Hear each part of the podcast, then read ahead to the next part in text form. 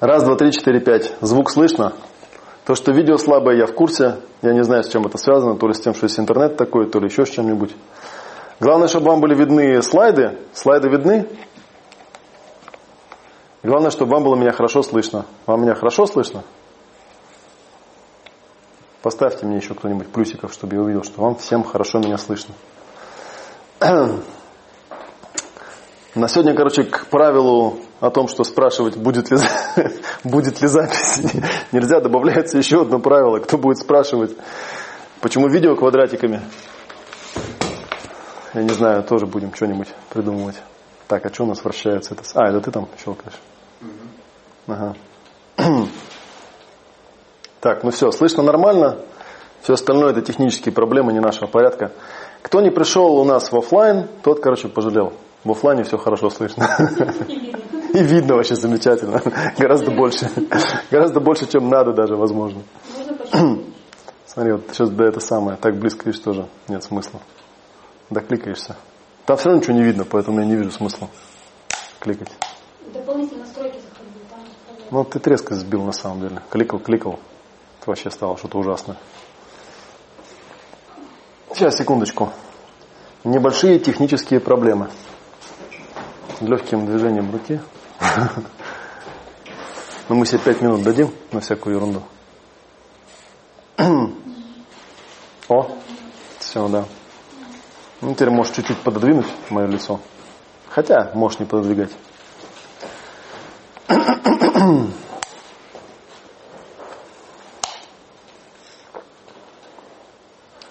Тут уже 82 человека на самом деле, да. Ну, как-то так. Так, ну окей. Тогда, в общем, я буду рассказывать, показывать. Макс будет следить. То есть я сейчас, сейчас за компьютером сижу не я, сидит Макс. То есть я постараюсь особо сюда не смотреть. Если что, Макс мне будет, там мы потом выработаем какой-нибудь язык там глухонемых сигналы подавать, там, типа, там, надо ответить на, на вопрос, типа, да, да, можно карточки всякие показывать, там, и так далее. Окей, все, технические проблемы, я думаю, мы отбросим в сторону. Окей, значит, сегодня у нас э, первый вебинар новой серии, называется «Не школа», как вы на слайде видите. Это первый вебинар из серии четырех, который я запланировал. Вот, и сегодня такая а, общая часть, хотя я сегодня, э, ну, я думал, что я буду рассказывать на этом вебинаре и показывать, и что мы будем делать, чем мы будем тренироваться, и подумал, что наверное, рассказывать то, что я уже так или иначе рассказывал, неинтересно. Хотелось бы с чего-нибудь такого новенького начать, чего еще никто не слышал, чего еще никто не видел, и чего еще никто не пробовал. Ну или пробовал, но пробовали, но в небольшом количестве.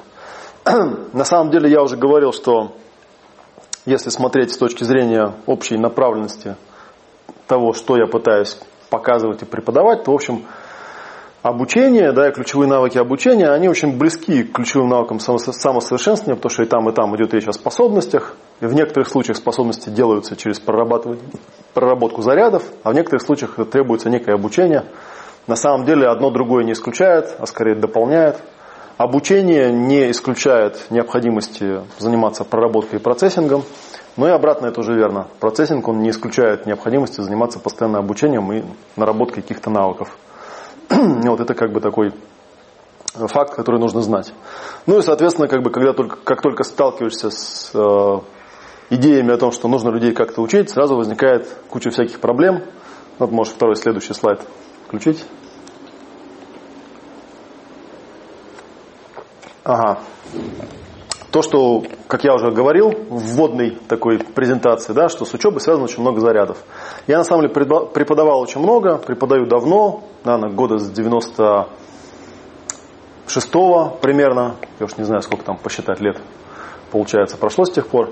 Вот, и я раз за разом сталкивался с тем, что э, проблема у людей не столько в том, чтобы выучить что-то, да, то есть не в технологии изучения, а в том, что у них заряд просто. Очень было смешно, когда, например, э, есть какой-нибудь курс обучения, если там маломальски есть какая-нибудь процедура, похожая на экзамен, да, вот смотреть на лица людей, которые приходят на экзамен. Даже если ты вообще полную ерунду какую-то преподаешь, то есть какой-то совершенно самодельный семинар, вот, но в конце идет какой-то тест, и ты видишь, как люди просто вот на адреналин со страшной силой садятся, потому что вот в конце идет экзамен, они начинают там потеть, там здоровые мужики, там, не знаю, лет по 45 приходят, у них трясутся руки, И ты спрашиваешь, что такое? И они говорят, а я не знаю чего. То есть просто колбасит меня и все. Ну, а что понятно, как бы, да, понятно, что это все откуда-то там из школы лезет, и понятно, что все эти вещи нужно как-то как-то снимать, короче говоря, да, прежде чем человек может, сможет нормально учиться. Вот. Ну и вот эта вот шкала, которая сейчас на слайде, я ее тоже взял, адаптировал из шкалы, которая была у нас на вебинарах 12 волн состояния потока, касательно учебы. Одна из интересных вещей, которую я про эту шкалу осознал, вот уже несколько раз я ее проговаривал, на трех вебинарах она была, только там была жизнь. Жизнь – это инерция, жизнь – это механика. Я интересную штуку для себя понял. Я понял, что нельзя сказать, что это какие-то там есть плохие уровни или там негативные уровни, есть какие-то хорошие уровни, а скорее есть а, некий путь развития, а, который вот по какому-то такому проходит через какие-то такие состояния, как бы, да, то есть и их нужно просто пройти через эти состояния. Если ты через них не проходишь, то учеба это танец нифига не получается. Да, я сейчас хотел немножечко кратенько об этом поговорить. Самый нижний уровень, да, это учеба, это инерция. Это наверное, то состояние, в котором мы впервые сталкиваемся в своей жизни с обучением. Мы учимся не потому, что у нас есть какое-то намерение сформулированное чего-то изучить, а просто потому, что мы родились, мы люди, ну и как-то по инерции, да, человек, видимо, существо Э, для которого естественное состояние постоянно чему-то учиться, он учится, потому что, ну, как-то так устроена жизнь. Если не будешь ничему учиться, то, в общем, не выживешь просто, да, как существо на этой планете. И вот, и там, в общем, никто особо вопросов не задает, потому что это вопрос выживания, и потому что, может быть, даже на этой стадии и задавать этот вопрос еще не умеешь вообще, да. Просто вот как бы идешь с потоком. Родился, ну и как-то там смотришь, что делают люди вокруг, копируешь, не особо осознавая зачем пользуешься теми самыми зеркальными нейронами, про которые я рассказывал на 12 волнах, и еще буду рассказывать вот в этой серии вебинаров тоже, уже касательно именно конкретно обучения. Ну, такая как бы есть штука. Если мы уже во взрослом состоянии э, попадаем в необходимость э, что-то изучить, мы тоже часто сталкиваемся с тем, что для нас учеба это скорее инерция, да, мы к этому каких-то сознательных усилий не прилагаем, ну из-за этого, соответственно, попадаем в какие-то неприятности, потому что изучить не получается. для меня было очень много осознания озарений, когда вот я смотрел на уровень учебы, это механика. А, я понял, что очень многие люди, которые приходят учиться на семинары, на вебинары, они воспринимают то, что я преподаю, как некую механику. Поскольку а, есть какие-то алгоритмы, они прописаны по шагам, и вроде как бы эти шаги надо делать. И вот ты сталкиваешься именно с такой ситуацией, когда человек вроде бы шаги-то все делает правильно, но как-то делает так, что ты вот понимаешь, что что-то вот, ну не то. Что-то не то происходит вообще у него, ну как бы в том, что он делает. И вот как это поправить, непонятно. Да? С одной стороны, понятно, что через это состояние надо пройти, то есть нужно научиться механически выполнять просто какие-то шаги. Просто запомнить, что нужно делать. Это такая необходимая стадия. Но с другой стороны, это не, э, не предел и не та цель, к которой нужно стремиться. Есть даже такое понятие, может быть, вы слышали, называется итальянская забастовка. Это когда люди на рабочем месте начинают делать только то, что у них написано в инструкциях. И, вот. и в общем, опыт показывает, что почему итальянская, потому что вроде никак бы никто не бастует, все делают то, что должны делать. Вот. Но вообще перестает организация работать очень быстро, потому что, ну как, ну ты не пропишешь в инструкции механически все, что нужно делать. Всегда есть гораздо больше того, что требуется для оживления там, любой деятельности, кроме вот каких-то там прописывания шагов. Да, формально там полезно прописать какие-то шаги, особенно если ты учишь кого-то, да, полезно прописать шаги. Но человек должен понимать, что за этими шагами есть какая-то следующая, следующая такая стадия. Вот следующая стадия в оригинале на первых слайдах называлась, там было написано «жизнь – это рабство». Ну, рабство такое, такое плохое слово на самом деле, да, рабство, это вот рабы там какие-то. И поэтому я, а, обмозговав это, написал здесь покорность слово, да? Учеба это покорность. Я понял, что в дальнейшем, если человек как-то через механику проходит, он сталкивается с таким осознанием и пониманием, что если есть у него какой-то мастер или учитель, который умеет что-то делать, то наступает некая такая стадия, когда ты механически вот эти вот шаги уже понимаешь, и тебе нужно просто выполнять, просто делать то, что делает он. Для этого нужно, правда, с механикой разобраться, это факт. Я, по-моему, рассказывал, что на одном из семинаров у Живорада Славинского ко мне подошла его жена, которая сильно огорчалась по поводу того, что у большинства участников семинара ничего не получается. И она мне говорит, странно, говорит, я вот никак не могу понять. Ну вот же людям показали, как надо делать. Почему они просто не могут делать то же самое? Вот Джавараджи им показал там, да, там 5 демо-сессий. Почему они просто не могут делать то же самое? Ну, потому что для того, чтобы делать то же самое, нужно сначала побыть в состоянии инерции, да, там, пассивно что-то воспринимая, потом побыть в состоянии механики, выполняя какие-то шаги просто раз, два, три, и потом дойти до состояния, когда ты просто начинаешь копировать учителя, может быть, не очень понимая, почему именно так надо делать, а не как-нибудь по-другому. И на семинарах, если вы слышали, многие э, преподаватели, многие учителя говорят, особенно когда э, в аудитории оказывается какой-нибудь э, в кавычках творческий товарищ, да, который говорит, а давайте вот можно еще вот так делать, можно еще вот так делать. И учитель говорит, давай вот для начала ты просто сделаешь, как я тебе скажу. А когда ты начнешь научишься делать так, как я тебе сказал, потом можешь делать как хочешь, как бы, да. Главное, потому что вот это вот очень важная стадия, через которую нужно пройти. Если ты через нее пройти не можешь, приходишь на вебинар, начинаешь там умничать, да, думаешь, что ты там умнее, чем ведущий, там и так далее. Ты, может быть, и правда умнее, чем ведущий, но при обучении всегда есть такая раскладка. Я учитель, а ты ученик. Как бы, да? Я, например, когда на семинары прихожу в качестве ученика, я, я в общем, вполне целенаправленно надеваю на себя шляпу ученика и понимаю, что тут я вот не умничать пришел, а учиться. А потом, когда семинар закончится, я там дома могу посидеть и поумничать, да, подумать, как это там в голове у меня складывается, какие у меня есть критические моменты и так далее.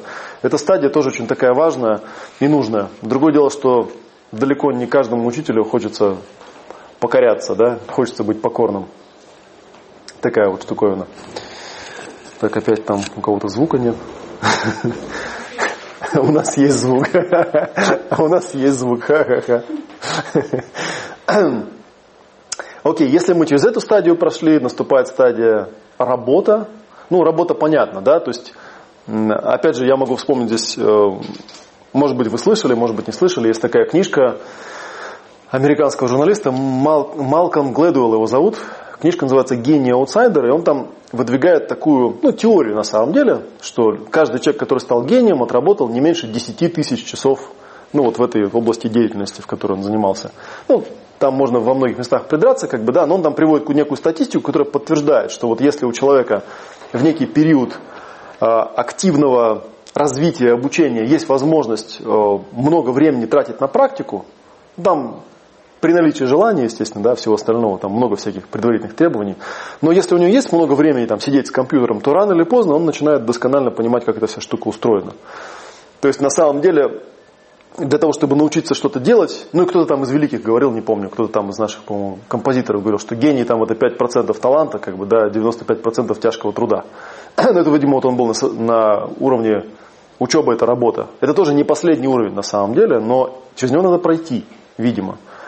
И каждый раз, когда ты видишь э, человека, вот я помню одно время у меня был такой момент, когда меня почему-то страшно раздражало, когда ко мне подходили люди и говорили, ну я переводчиком работал, говорили, вот тебе так везет, тут знаешь английский язык, повезло вот тебе в жизни. И меня это раздражало, потому что я думал, ну ты поработай с мое, да, столько вот часов на стольких там семинарах, на стольких там этих, поезди с разными людьми, ну ты тоже будешь знать английский, а куда ты денешься это, собственно говоря, да, если ты там каждый день вынужден на этом языке там говорить, каждый день ты вынужден на нем как-то решать какие-то проблемы, ну, волей-неволей научишься, даже если, наверное, не хочешь. Ну, тем более, что для меня это не было. Нельзя сказать, что для меня это был тяжкий труд. Для меня это было увлечение. Но все-таки, если посчитать по часам, я начинаю понимать, что да, вот, как бы работа это важно. Или, например, э, другой пример тоже из моей практики. Э, когда я лет 10 назад решил стать синхронистом, переводчиком-синхронистом, я пошел на курсы, там в течение четырех месяцев у нас были курсы, где нас, ну, собственно, у нас была практика, нас просто сажали в будку, вот, и мы работали, переводили. А, и был момент, когда я у преподавателя спросил, говорю, странно, но в Москве же очень много лингвистических вузов, да, то есть, ну, их как минимум три я знаю, да, наверняка их больше, которые выпускают, соответственно, каждый год только в Москве сотни людей-переводчиков. А почему Зачем нужно какую-то... А это была какая-то маленькая частная конторка, то есть на курсе было 6 человек, и то они там кое-как эту группу набрали, кое-как там уговорили преподаватели, синхронисты не любят преподавать, потому что ну, это конкуренты, вот, и всякое такое. А, и мне один из преподавателей, который работал в Мариса Тереза, она мне сказала, ты знаешь, если посчитать по часам, вот сколько мы здесь вас обучаем, вы вот за 4 месяца получаете часов больше, чем они получают за все 5 лет обучения. У них тоже есть такой предмет, но к сожалению, он не придется настолько интенсивно, как мы здесь это делаем. Да, мы там, по-моему, ходили, если не ошибаюсь, то ли два, то ли три раза в неделю по четыре часа мы ходили, там с перерывами. Почему было такое? Сейчас, кстати, таких курсов больше нет, потому что организаторы поняли, что это экономически очень невыгодно. в течение четырех месяцев там, обучать шесть, шесть человек, да, снимать для этого помещение там, и так далее, и так далее. Хотя это, в общем, довольно дорого стоило, в общем, тем не менее.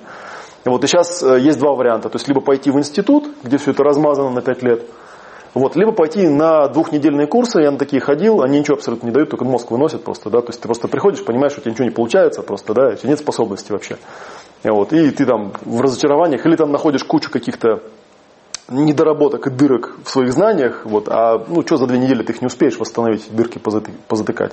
И, короче, там все это бросаешь и так далее.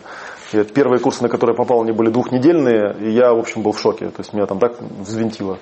Как раз вот следующая тема будет про, про стресс, да, как избавиться от стресса. Был большой очень стресс с этим связан. Но тем не менее, да, учеба это работа. Без сомнения, для того, чтобы что-то освоить, придется, а, может придется нехорошее слово, как бы, да, потому что все равно, если что-то изучаешь, надо этим увлекаться, да, ну, тем не менее, некоторое время придется это делать. Делать, делать, делать, делать и делать. И любой вам человек, который что-то достиг, вам скажет, что да, у меня в жизни был такой период, когда я в течение довольно долгого времени просто вот э, с этой своей работой, да, делал дотронься и отпусти, да, то есть я приближался к ней, отдалялся, приближался, отдалялся, контактировал, выходил, и это там день за днем как-то так происходило, да, и тогда вот как-то я там освоил. То есть если я, например, лет шесть назад э, сам сделал себе сайт, э, офигев от программистов, которые меня там раз за разом подводили, как бы, да, ну и как я его сделал? Я, по-моему, просто месяц сидел там безвылазно за компьютером, перепробовал все там системы управления контентом, в конце концов одну какую-то выбрал и сделал, да, и вот у меня там работал до некоторого времени, сейчас половина функций уже отвалилась у него, но тем не менее. Потом меня люди спрашивали, а кто тебе сделал сайт? Я говорил, я его сам сделал. Как это ты сделал? Ну, как сел, да сделал. Потому что когда понял, сколько времени тратится на переговоры с программистами, понял, что проще самому, самому это все делать. Окей, но если мы все эти стадии более-менее нормально прошли, то есть прошли через инерцию, прошли через механику, прошли через покорность, смогли как-то плодотворно поработать, то вот, как я уже говорил, есть такая сейчас модная тема, учеба это игра, да, вдруг люди начинают понимать, что вообще говоря, учеба должна быть игрой, наверное. Вот. И это очень там активно пиарилось. Ну, можно вспомнить того же Роберта Киосаки, например, который про это там говорил, что вот там надо, чтобы все в форме игры это было, там туда-сюда, пятое-десятое. Вот. Но на самом деле, если вы с этим мало-мальски пересекались, то, может быть, вы заметили, что ну, это такая тоже штука. Знаете, как про шведские школы рассказывают, что вот там такие, знаете, дети, они там бегают по комнатам, делают, что хотят, учителя там с ними играют там, и так далее, и так далее. Ну, по большому счету, это не приводит к повышению качества образования. Ну, на самом деле, да. Дети становятся очень компризными, они начинают гонять своих учителей. И то есть это получается другая просто полярность. Одна полярность это когда такая какая-нибудь там учителька такая сталинистская с линейкой какой-нибудь там, да, ходит и хлопает, как бы, да, а другая, когда полная шаляй-валяй, там, да, все ходят там непонятно в чем, непонятно во что одеты, нет никакого понятного расписания, есть какая-то непонятная постоянная игра какая-то происходит, то есть вот что-то вот такое. Все равно должны быть предыдущие все стадии, должны а, иметь место. Да, игра игрой, да, в игру прикольно играть, когда ты умеешь в нее играть. А когда ты не умеешь в эту игру играть, ну смысл в нее играть. Это просто некое состояние, в которое ты переходишь. Если ты а, хорошо осваиваешь некую деятельность на уровне работы, то в какой-то момент ты можешь работать играючи, да, как бы между делом делаешь, люди со стороны тебя смотрят, понимаешь, что ну, для него это как игра просто, да, он вроде так легко это все делает, у него так легко это получается, блин, как он это делает, вообще непонятно. Ну, конечно, непонятно, потому что для того, чтобы понять, вам нужно сначала инерцию пройти, потом механику, потом покорность, да, потом работу, а потом у вас будет игра получаться, естественно. Никак по-другому не получается. Вот. Ну и вот некий верхний уровень, да, учеба это танец, это, собственно, состояние потока, э, то, что называется состоянием потока. Это когда э, все предыдущие уровни настолько прояснены, настолько проинтегрированы, что ты попадаешь в такое очень приятное состояние, когда ты очень легко, танцуя, осваиваешь вещи, даже если у тебя попадаются какие-то препятствия, ты как-то их обтанцовываешь по кругу, и оно, в общем, получается. Собственно говоря, э, я хотел эту серию вебинаров и вот семинар, который у нас будет в конце августа, посвятить именно вот этому. Я хотел а, показать, как к этому состоянию можно прийти, как вот к нему можно добраться, к этому состоянию. Учеба это танец. Так, вопросы какие-нибудь там были интересными или там с механикой, с механикой разбирался народ? Окей, вопросов нет. Да? Ага. А, есть ну, говорю про, про то, что позавидовали. А, я так понимаю, что есть такой взгляд, что людей отличает одних от других, успешных от неуспешных, что кто-то сумел организовать себе вот эту стадию работы. А, или кому-то повезло с тем, что она сама как-то... Ну да, сложилось как-то по жизни само. А, а кому-то нет. Вот как этому научиться? Научиться организовывать? Организовывать работу, да. Ну, на самом деле, это как раз одна из моих вот этих штучек, да, что никого не учат учиться, никого не учат организовывать учебу. Понятное дело, что вот если опять же это Глэдуэлла вспомнить, там у него одна из э, глав книги рассказывает о том, что ну, все вот эти великие люди, э, они на самом деле никакие не великие, а просто так у них в жизни вот сложилось, ну, как-то так получилось, да, что вот жизнь как-то им дала такой шанс, и вот как-то пройти через эти все стадии, не потому что они там сильно хотели, или, точнее как, они, наверное, сильно хотели, но все равно фактор наличия поддержки со стороны окружения там очень важный. Да? Ты можешь хотеть все, что угодно, если у тебя там окружение не позволяет это сделать, начиная от родителей, заканчивая там, ну, чистой механикой, да, ты можешь, если у тебя нет компьютера, ты не можешь стать гениальным программистом, как бы ты там ни старался, какой бы ты ни был там, да, сколько бы книжек ты не прочитал там, да, то есть для того, чтобы научиться э, работать на компьютере, нужно, чтобы у тебя был компьютер, если у тебя его нету, то нету. И вот, я про это потом постепенно-постепенно буду рассказывать, что вот э, как научиться учиться, да, как научиться организовывать процесс таким образом, чтобы, собственно, происходило перетекание знания извне вовнутрь, как бы, да, превращение этого знания в навык. Так что это такой вот широкий вопрос. Так, окей. Следующий слайдик можно.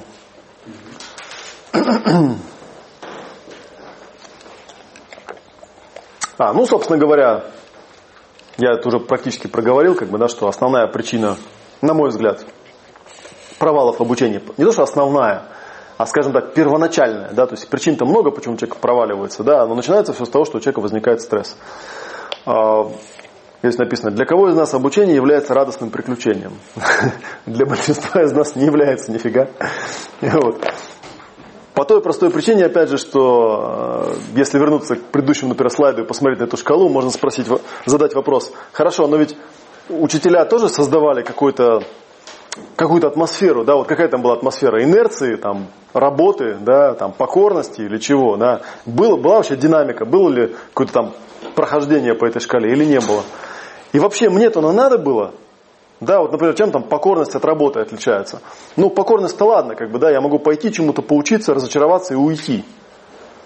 А работа начинается только в том случае, когда я понимаю, что э, вот в этой конкретной области, которую я собираюсь изучить, есть некий смысл ставить цели, мои собственные цели. Не потому, что кто-то мне сказал, что вот иди учись на сапожника, это так классно, будешь много денег зарабатывать, например, да. Я там пошел, и сначала там инерция, потом механика, там, да, шил-шил, потом там типа покорность, смотрел, как мастер делает, и потом о, пошло бабло там, да, я подумал, о, там, если сшить там в день 4 сапога, там можно заработать много денег, там, да, и все, у меня появилась какая-то цель. А если не появилась, то цели ведь нету, да. Приключение, оно тоже требует наличия целей. так, как овладевать новыми знаниями в темпе танца, ну, про это я, собственно, хотел рассказать. Ну, здесь вот некая такая цифра, откуда я ее взял из какой-то книжки, книжки про обучение, да, что 80%, сложностей, 80% сложностей в обучении возникает по причине стресса. Если мы избавляемся от стресса, мы избавляемся от этих сложностей. Ну, собственно, я про это вот и говорил, как бы, да, и про это мы сегодня будем говорить, как избавиться от стресса. Поехали дальше по слайдам.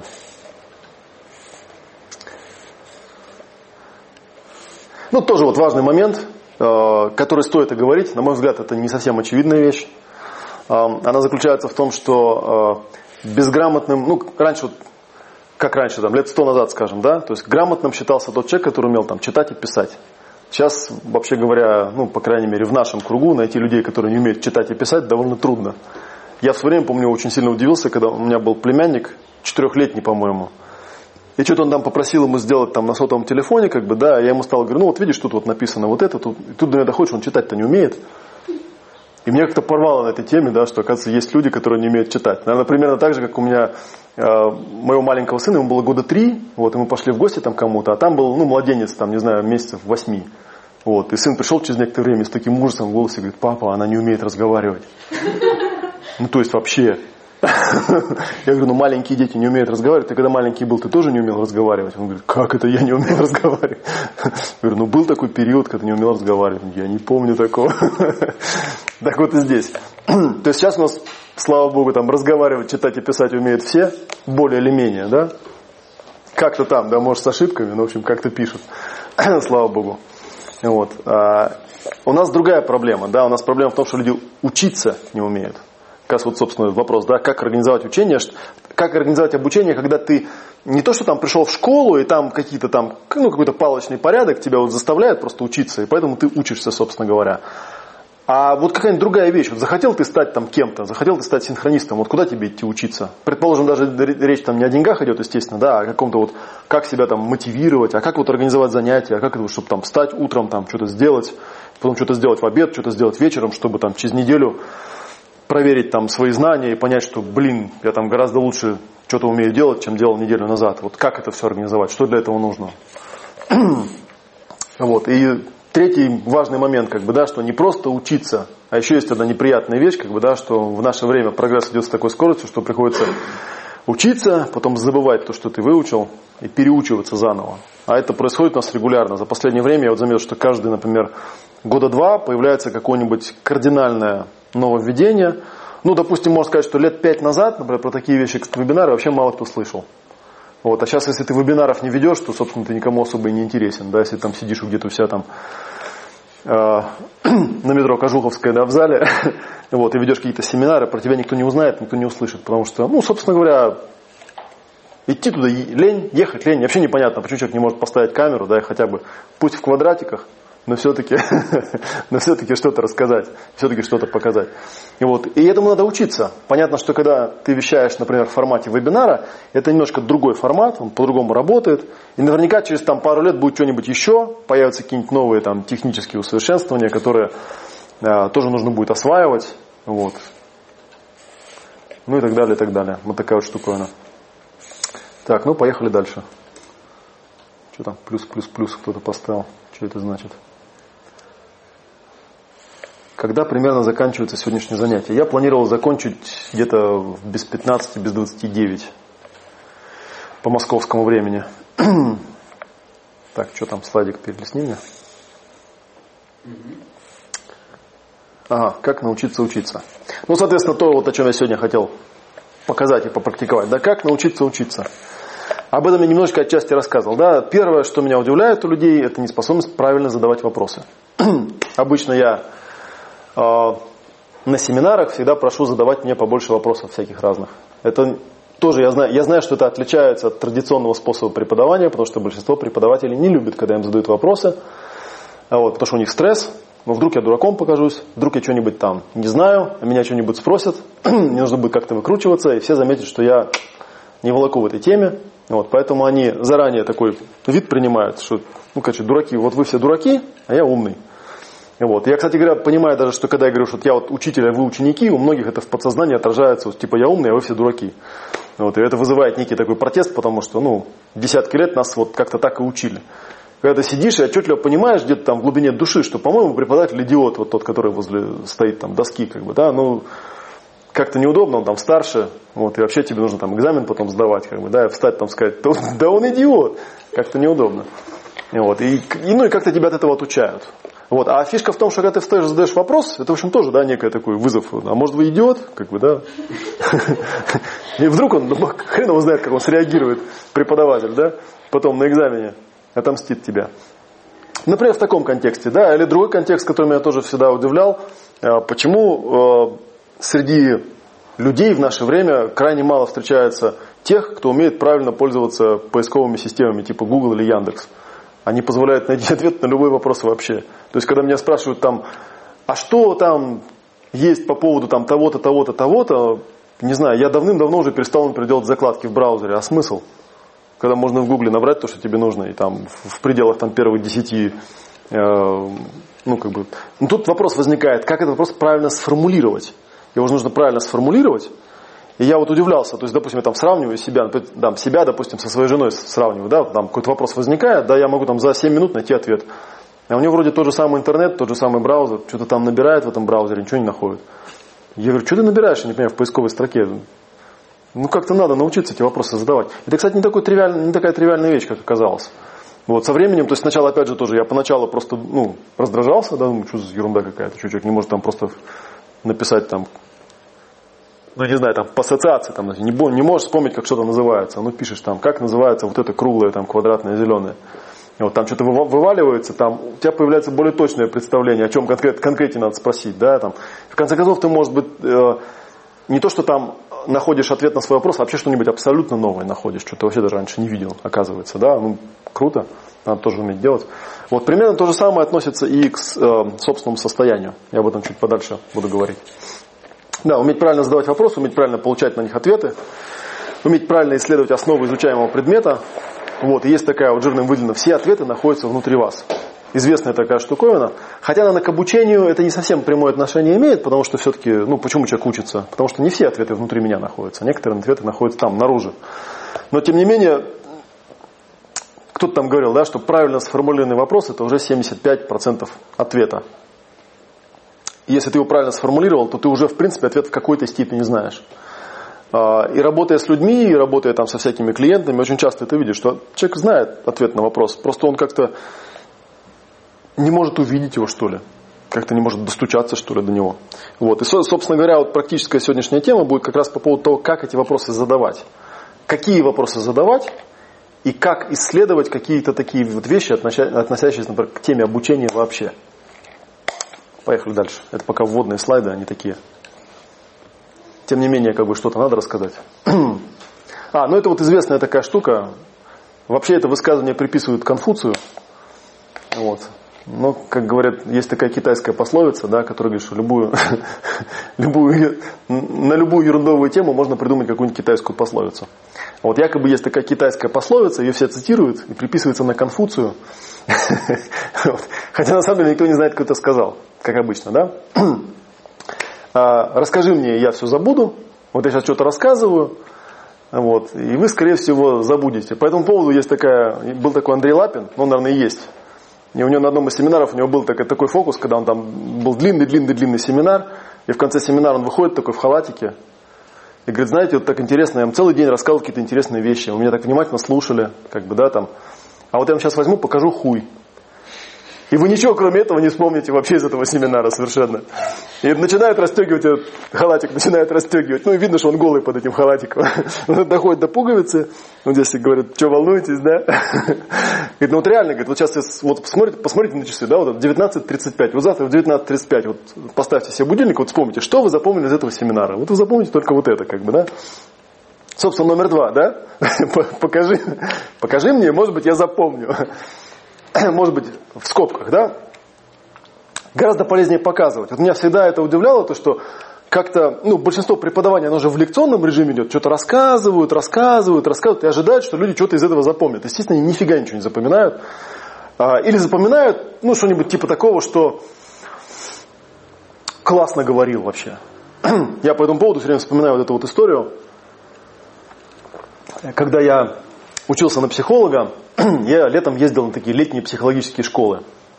И на одной из таких э, летних психологических школ э, преподаватели устроили такие вечерние посиделки, рассказывали про свою студенческую жизнь, как они вот учились, когда были студентами и так далее. И вот, значит, одна дама, декан психфака, там местного, на Алтае была, э, рассказывает, она училась в МГУ в Москве. Это она рассказывает такую историю. Говорит, вот я на первом курсе, когда училась, у нас был предмет общая психология, вот, и читал ее, и она называет какое-то имя там очень знаменитого психолога, по-моему, Гальперин, если я не ошибаюсь. Вот у нас Гальперин читал общую психологию. Такой вообще гениальнейший человек, у него на лекциях никто ничего совершенно не понимал. Абсолютно. Вот сидишь, вообще ничего не понимаешь. Вот. И мы там, конечно, что-то писали, что-то записывали. Я не знаю, как мы эти экзамены сдавали, но я точно знаю, что из всего потока никто ничего не понимал. А на втором курсе у нас там читал общую психологию, то называют еще какое-то там звездное имя, там вот такой-то психолог. Тот вообще был гений, у него вообще никто ни хрена не понимал вообще на занятиях совершенно. И он начал в таком стиле продолжать эту историю рассказывать. Она там на третьем курсе у нас там читал там такой-то. А я сижу так по стулу сползаю, начинаю смотреть на студентов. Думаю, интересно, они вообще сейчас понимают, что им говорит их преподаватель? То есть их преподаватель говорит, что когда она училась в университете, она ни хрена ничего не понимала. И это причем не ее проблема абсолютно, потому что это проблема преподавателя. То есть преподавателя, то есть зачем он вообще тогда выходит, если у него вообще в потоке никто ни хрена ничего не понимает. В чем тогда ценный конечный продукт той деятельности, которую он, собственно, совершает здесь? Неужели он заключается в том, чтобы... Ну, видимо, ценный конечный продукт был в том, чтобы выйти, чтобы все подумали, гений, да? Причем Я не знаю, если бы мне бы кто-нибудь что-нибудь рассказывал, а я бы ничего не понимал, я бы подумал, ну, мудак вообще, да, ну, то есть или не дано, ну или я дурак, там, одно из двух, там, либо я дурак, либо он, потому что, ну, смысл того, что сейчас происходит тогда, в чем он, к чему он должен сводиться, а ни к чему он не сводится. Вот, поэтому такая вот странная штуковина. Тем не менее, продолжает в таком режиме работать, в большинстве традиционных способов преподавания так оно идет. Вот идет лекция, лекция, вот, а если вы не поняли, это как бы, собственно, ваши проблемы вообще. Вот. И в какой-то степени так оно и есть. Да? В какой-то степени так оно и есть, потому что ну, собственно, а что ему-то убудет? Это я пришел учиться, это я должен знания получать. Ну, вот как-то придется теперь мучиться, их там как-то извлекать другим способом. Ну, я претензий предъявить как бы не могу. Я, непонятно, к чему эти претензии предъявлять вообще. По поводу «покажи мне», и может быть я запомню. Тоже у меня по этому поводу есть история такая стандартная, она у меня еще с такого розового детства из школы. Когда наша учительница математики, кстати говоря, такая неплохая учительница, которую мы любили, а, стенка была примерно такая, там у доски стоит там некий Вася, некий там двоечник, да. Я на этого Васю спрашиваю, сколько будет там, не знаю, 23 минус 14. Ну и Вася начинает тупить. И она ему говорит, ну слушай, ну блин, 23 копейки у тебя было, 14 ты потратил. Сколько у тебя осталось? Ну и Вася говорит, 9, да. И она поворачивается в классу, да, там всплескивает руками, говорит, я не понимаю, почему каждый раз, когда объясняешь на деньгах, все все легко считают. Как только начинаешь просто цифрами, никто ничего посчитать не может. А я вот до сих пор помню, я сижу и думаю, ну тут же можно сделать еще один маленький такой шаг. Он очень простой. Он заключается в том, что если ты человеку показываешь на каком-то конкретном примере, то он понимает, о чем идет речь.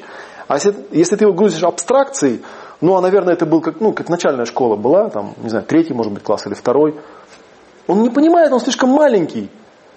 И вот. А эта еще штука самая интересная, она ведь и к взрослым тоже относится. Вот почему-то как бы детям еще там полбеды, им-то как-то стараются показывать палочки цветные, там еще что-то. А со взрослыми как-то считается не солидно, да, как-то вот там на палочках или на кубиках там, или там из пластилина что-то вылепить, это как-то несерьезно. Вот тем не менее опыт мой показывает преподавание опять же, что если ты берешь а, какого-нибудь взрослого и говоришь, знаешь, вот берешь какую-нибудь простую вещь, да, допустим, у нас был а, курс, а, ну, а, основы основы менеджмента, скажем так, да, он назывался. И там некоторые вещи нужно было вылепить в пластилине просто, да. Например, там было такое задание, там было написано, что такое организация. Там организация – это группа людей, объединенных какими-то коммуникационными линиями и имеющих общую цель и к ней, значит, продвигающимся. Как-то так там было написано, да? И ко мне пришли и сказали, вот теперь вот эту штуку нужно вылепить из пластилина. Вот, у меня отъехала башня, как это можно вылепить из пластилина? Понимаешь, если ты не можешь это вылепить из пластилина, значит, ты не понимаешь, что это. То есть для тебя это просто набор умных слов каких-то. Вот вылепи, представь себе. А, я, конечно, мучился несколько дней, но когда я это вылепил, я вдруг увидел, насколько вот просто и легко можно это показать на примере. Я знаю, что большинство людей это сделать не могут. Они могут говорить какие-то очень умные слова, какие-то вот такие фразы, как бы, да, но как только ты их пытаешься свести к чему-то предметному, тут же возникает проблема. Они ни к чему предметному это не сводится у них. У них просто в голове вот такие как бы слова проигрываются. Вот. Ну и, собственно говоря, это вот а, отчасти нас связывает еще и с третьим пунктом. Да, сделай меня соучастником, я освою. Для того, чтобы люди что-то освоили, нужно, чтобы они что-то поделали, чтобы они поучаствовали. И я сейчас, когда вот эту всю вводную часть закончу, я попробую с вами что-нибудь поделать, чтобы что-нибудь поделали, что-то для себя поняли. Бывает, что вот реально 15 минут что-то поделал, и какую-то штуку понял, и это вот важнее, чем там, не знаю, сотни часов, которые ты сидел и слушал там кого-то очень умного. Он тебе что-то рассказывал, как что надо делать там и так далее, и так далее. Вот. Ну, то есть просто такая вот штуковина, что... Э, опять же, вот я все время говорю, что почему-то традиционное образование всегда это чтение лекций, а как только человек, преподаватель, вытаскивает какие-нибудь наглядные пособия или делает упражнения, это сразу какая-то альтернативная вообще педагогика. И вообще это все очень круто и экспериментально. Вот, хотя это совершенно непонятно, потому что подобная экспериментальная педагогика существует уже лет 200 как минимум. Да, есть всякие вальдорфские школы или монтессори. И там вся идея основана в том, что ничего не рассказывают детям, просто берут и делают с ними что-нибудь. И все, там берут, там что-то лепят, берут что-то там режут, берут там куда-то идут, там, да, что-то строят там и так далее. А если что и рассказывают, то по ходу дела. И конкретно про этот предмет. Это я сейчас как бы имею возможность вам тут на уши присесть, потому что все-таки взрослые, как бы, да, а детям я бы так не присел. Они послушали бы там, не знаю, минут пять и сказали, «Э, э», и пошли бы куда-нибудь от меня. Вот, и были бы правы в этом плане. Так, эм, листаем дальше.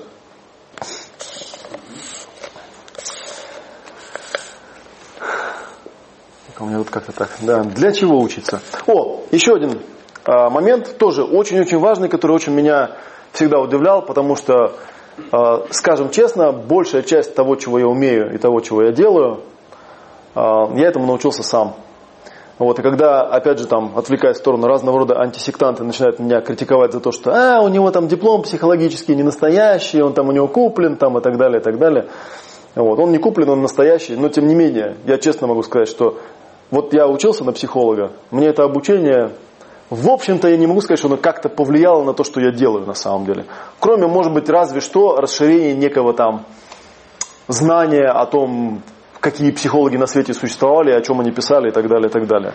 Иногда я читаю, у меня вот э, во френд-ленте в блоге у меня есть там всякие психоаналитики, читаешь, и вот они начинают там, вот это вот понятие, оно там, вот у этого психоаналитика называется так, вот у этого называется так, у этого называется эдак, это вот все там как-то куда-то сводится. Читаешь, что это делать, честно говоря, у меня вот опухает голова, я не понимаю, зачем это все нужно. Только то знание, что используется на практике, имеет смысл. И когда, ну здесь вот, вот в этом, в этом э, месте я обычно рассказываю, что меня всегда поражают эти вот э, передачи там типа юный эрудит какие-нибудь, да, когда там собирают каких-то маленьких детей по 11 лет, и вот им всякие такие вопросы задают, типа там, э, в каком году какой э, российский царь какого своего фаворита послал куда? И там какая-нибудь Маша там такая, это был там Петр Третий, он там какого-нибудь князя Меньшикова послал там в немецкую слободу. Молодец, Маша, умная девочка. И я сижу, вот я не думаю, в каком месте она умная? Ну, то есть, окей, она в голове там держит какие-то вещи, вот, а зачем она их держит, как бы, вообще совершенно непонятно. И в наше время это особенно актуально. Оно, э, где-то там, помню, я нашел цитату за 1900, там, 1997 год, а кто-то там из э, э, таких известных людей в IT-индустрии сказал, что вот типа там в 21 веке интернет будет в каждом доме, и любой человек из своего дома может к любой книге из любой библиотеки получить прямой доступ. Легко и просто, безо всяких проблем. А, ну и тогда это казалось, как это там? А сейчас ведь это так и есть. Что нас приводит к какому осознанию? К очень важному осознанию. Он заключается в том, что на данный момент наличие у меня памяти о том, какой русский царь какого своего фаворита послал куда, абсолютно иррелевантно. Я могу взять смартфон и ответ на этот вопрос найти за 3 секунды. И по этому поводу, кстати, тоже есть одна история, может быть, вы про нее слышали, когда э, Генри Форд, известный автомобилестроитель американский, э, в одной из газет про него написали, что он ну, неуч, у него нет образования, что он там тупой. Э, и он этого репортера, собственно говоря, ну, пригласил как, ну не на дуэль, как бы, да, он говорит, я могу легко опровергнуть то, что вы говорите. То есть на основании чего вы утверждаете, что я там не очень. Он говорит, ну как, вы там элементарных вещей не знаете. Ну давайте проверим, давайте устроим какую-то встречу, сядем с вами, вы мне будете задавать вопросы, я вам буду отвечать. Хорошо, репортер там набрал каких-то каверзных вопросов, каких-то там, да. Но это надо понимать, что это было в те времена, когда ни интернета, ничего такого не было. А вот. Э, он пришел к Генри Форду в кабинет и начал задавать ему каверзные вопросы. Ну, типа из разряда там, типа, а в каком году там был изобретен там то-то, то-то, то-то, да? И Генри Форд сделал следующее. У него был селектор на столе. Он нажал какую-то кнопку, да, он позвонил своей секретарше, сказал там, типа, «А, слушай, посмотри, пожалуйста, в энциклопедическом словаре, в каком году было изобретено колесо. Репортер закричал, ну это несправедливо, как бы я не это имел в виду. Говорит, подождите, вы мне задали вопрос. Я вам сейчас дам на него ответ. Как конкретно я этот ответ нахожу, это абсолютно не важно, не так ли? И сейчас это действительно так оно и есть. Я помню, что вот у меня была похожая же история, когда э, на одной из лекций по квантовой механике у нас был очень интересный такой известный ученый, который квантовую механику преподавал. И на какой-то из лекций кто-то там из студентов вот там спросил, а как там вот это вот там вот такая формула выглядит? Вот. В ответ на что он пошел к шкафу, взял оттуда справочник, открыл его и прямо из справочника он доску переписал. Естественно, студент ему сказал, как же так, вы там такой известный ученый, там с такими регалиями, а справочник эту формулу переписываете. Он справочник спокойно закрыл, положил на стол и сказал, знаете что, молодой человек, у меня ведь голова не помойка. Голова ведь нужна не для того, чтобы формулы помнить. Зачем мне эту формулу помнить, когда у меня есть справочник, в котором она написана, эта формула? Если вы хотите, чтобы я ее вывел, не, я могу ее вывести, конечно, я могу сейчас сесть и там минут за 40 ее там от начала до конца вывести. Я знаю, я тренировался это делать. Но зачем? Зачем? вот в чем вопрос. То есть в данном случае у нас перед нами не стоит а, задача проверить эту формулу, например, или еще что-то такое сделать. Нам нужно просто ее извлечь откуда-то. Есть справочник, она там написана. И вот мне вот эта фраза, да, что голова наша не помойка, она мне как-то очень хорошо запомнилась. Я подумал, ведь действительно, зачем мне это помнить? И, кстати говоря, вот то, на чем э, можно сто процентов, например, меня подловить, как бы, да, что вот Олег там не очень хороший психолог, потому что если ему задать какой-нибудь вопрос, в каком году какой психолог написал что, он ведь зараза ответить не сможет. Что говорит о чем? А ни о чем не говорит на самом деле. Потому что когда я работаю с реальным клиентом, мне абсолютно не важно, в каком году какой психолог написал чего.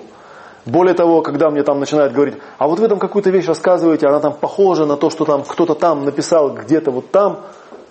Окей, это интересные сведения, но они никакого практического смысла абсолютно не имеют.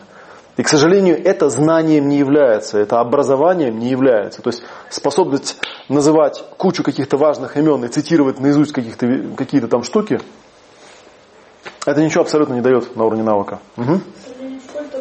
Да, к сожалению, в школе только это и делают. Вот в чем проблема. Почти 100% материала, оно относится именно к этому. И ты когда на это смотришь, ты понимаешь, что тебя не только не учат учиться, тебя, собственно, еще и не учат, вообще говоря, потому что это не обучение. Олег, а есть такая штука, как фон. Вот э, ну, структура некая, внутри которой могут какие-то вещи существовать.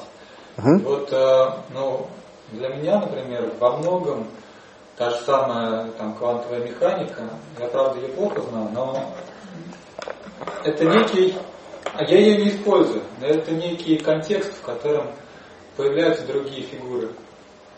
Ну, я согласен, вот да. образование во многом это такой контекст. Я согласен. Но, к сожалению, как бы, тут как бы с одной стороны нужно понимать, что да, конечно, там, да, это большой подвиг, пять лет отучиться, э, ходить на какие-то такие вещи, да, и как-то все это там через себя прокачать. Но на самом деле э, ко второму, третьему году обучения ты начинаешь понимать, что вот, вот в таких деталях болезненных, вот в таких подробностях тебе вот это вот не надо. То есть ты сидишь на какой-нибудь термодинамике и думаешь, нет, термодинамика это хорошая штука. Но если бы я это прочитал, вот я, э, когда в школе учился, я очень любил, были такие журнальчики, квант назывались, да? Ну, это просто понятная какая-нибудь статья, вот что-нибудь такое объясняется, еще какой-нибудь там эксперимент предлагается сделать. И опять же, но все это как-то идет на уровне такого, ну, это как бы вот для школьников, вот чтобы им было интересно, мы им там какой-нибудь экспериментик, там туда-сюда. А ты как-то на этой волне приходишь в университет и думаешь, что там так же, только круче. И тут приходишь и выясняешь, что не так же. Вот, а там просто лекции тебе читают с утра до вечера. А вот это вот того вот самого прикольного, ради чего ты, собственно, пришел, когда читал эти классные там журнальчики, где там все какое-то взрывалось, стекло, и какое-то было все такое прикольное, вот там этого нет, ни хрена вообще совсем.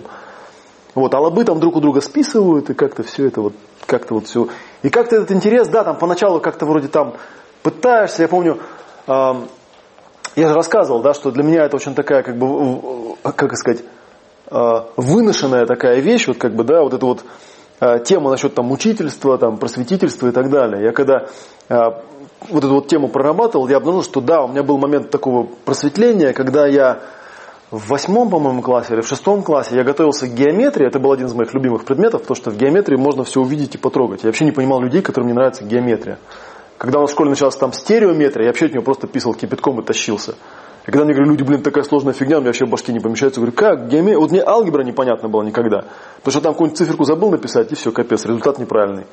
Ты начинаешь там отслеживать, тут в каком-то месте там вместо там 2а ты написал а во второй степени, ну, просто циферки переставились и у тебя все пошло вообще. А в геометрии невозможно такую ошибку сделать, потому что там же все видно. Я, э, когда готовился, ну как там были билеты, я что-то понял. И, короче, в итоге я написал учебник по геометрии. И так меня с этого учебника вставило, настолько я его понятно написал. И потом я еще дал там кому-то из друзей, они его там прочитали, и тоже как-то их так проперло, и сказали, блин, как классно написано, вот как-то все так понятно, легко, с рисунками какими-то. А я как-то там, ну, поскольку я увлекался геометрией, видимо, у меня какие-то книжки еще были дополнительные, и как-то я тут все вот собрал в кучу, и как-то вот такой у меня получился учебник. А потом, когда я готовился, например, к универу, я такой же учебник написал по дифференциальному интегральному исчислению. Была общая тетрадь, просто я ее написал. К сожалению, я эти тетради общие давно уже утратил, как бы, но я помню на первом курсе, даже не на первом курсе, в общем, довольно долго у меня это был такой инструмент. А, то есть, когда я кому-то начинал там рассказывать, каким-нибудь там девочкам с химфака соседнего, например, да, то есть как, например, можно там какие-то определенные теоремы там или интегралы очень просто на простых примерах показать. До сих пор помню, что я там кому-то интеграл там объяснял на примере аквариума, да, что типа интеграл это вот площадь, которая под кривой, это очень просто, да, если вот ты представляешь это в виде волны, здесь просто будет вода, и что-то если она выровняется, да, вот собственно будет прямоугольник, его можно легко посчитать. И, ну, я сейчас уже деталей не помню, я помню, что когда я это объяснял, люди там говорили, вау, как понятно и как легко. Потому что в учебнике ни хрена не понятно. Там какие-то кривые, какие-то формулы, как это все выводится, вообще непонятно. А ты так классно объясняешь, вот вода слилась, и ты ее померил просто линейкой, да и все. Просто когда понял и пропустил через себя, реально понял. Учить-то и не надо. Так в том-то и дело, да, и учить-то и не надо. Вот. А у нас получается такая штука, ну, это может быть еще относится к чему-нибудь другому, да, у нас получается такая вещь, которую я вот понял, что Мало того, что мы не умеем учиться сами, нас не учат учиться, а еще, собственно, само все обучение, оно не обучение, а это презентация материала. То есть тебе просто показывают материал, говорят, во, а потом убирают и говорят, ну и что ты из этого понял? Ты говоришь, а я не успел прочитать. Ну это потому, что ты дебил, потому что ты медленно читаешь. И я, например, вот э, искренне не понимаю, есть куча людей, которые, например, увлекаются скорочтением. Да, вот скорочтение, я там быстро читаю, вот никогда не понимал. Я, я тоже очень быстро читаю. И люди, которые со стороны иногда смотрят, говорят, как, как, как ты так читаешь вообще? Но я никогда не занимался скорочтением. Просто я быстро читаю. И вообще мне кажется, а зачем скорочтение это? Нужно же суть понять, о чем там написано. С какой скоростью ты это прочитал, какая разница-то, не понимаю. Неужели вы такие, блин, гипергениальные, что вам нужно там, не знаю, 200 тысяч книжек за жизнь прочитать? Да вам не надо 200 тысяч книжек прочитать. Абсолютно это не нужно, это ни к чему.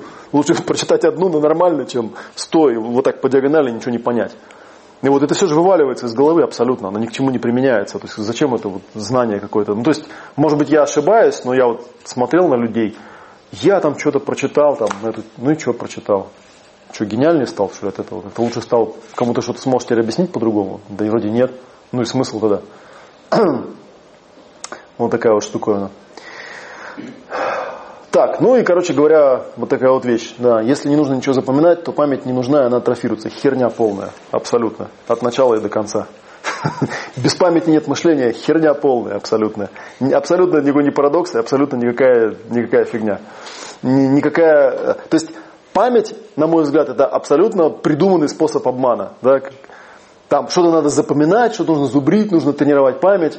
Я все время помню, вот э, вспомним, недавно вот мне попался, как нарочно, я вспоминал, есть такой Самвел Гарибян, чемпион, там в книге Гиннесса он там по запоминанию, он там мнемонику использует для запоминания.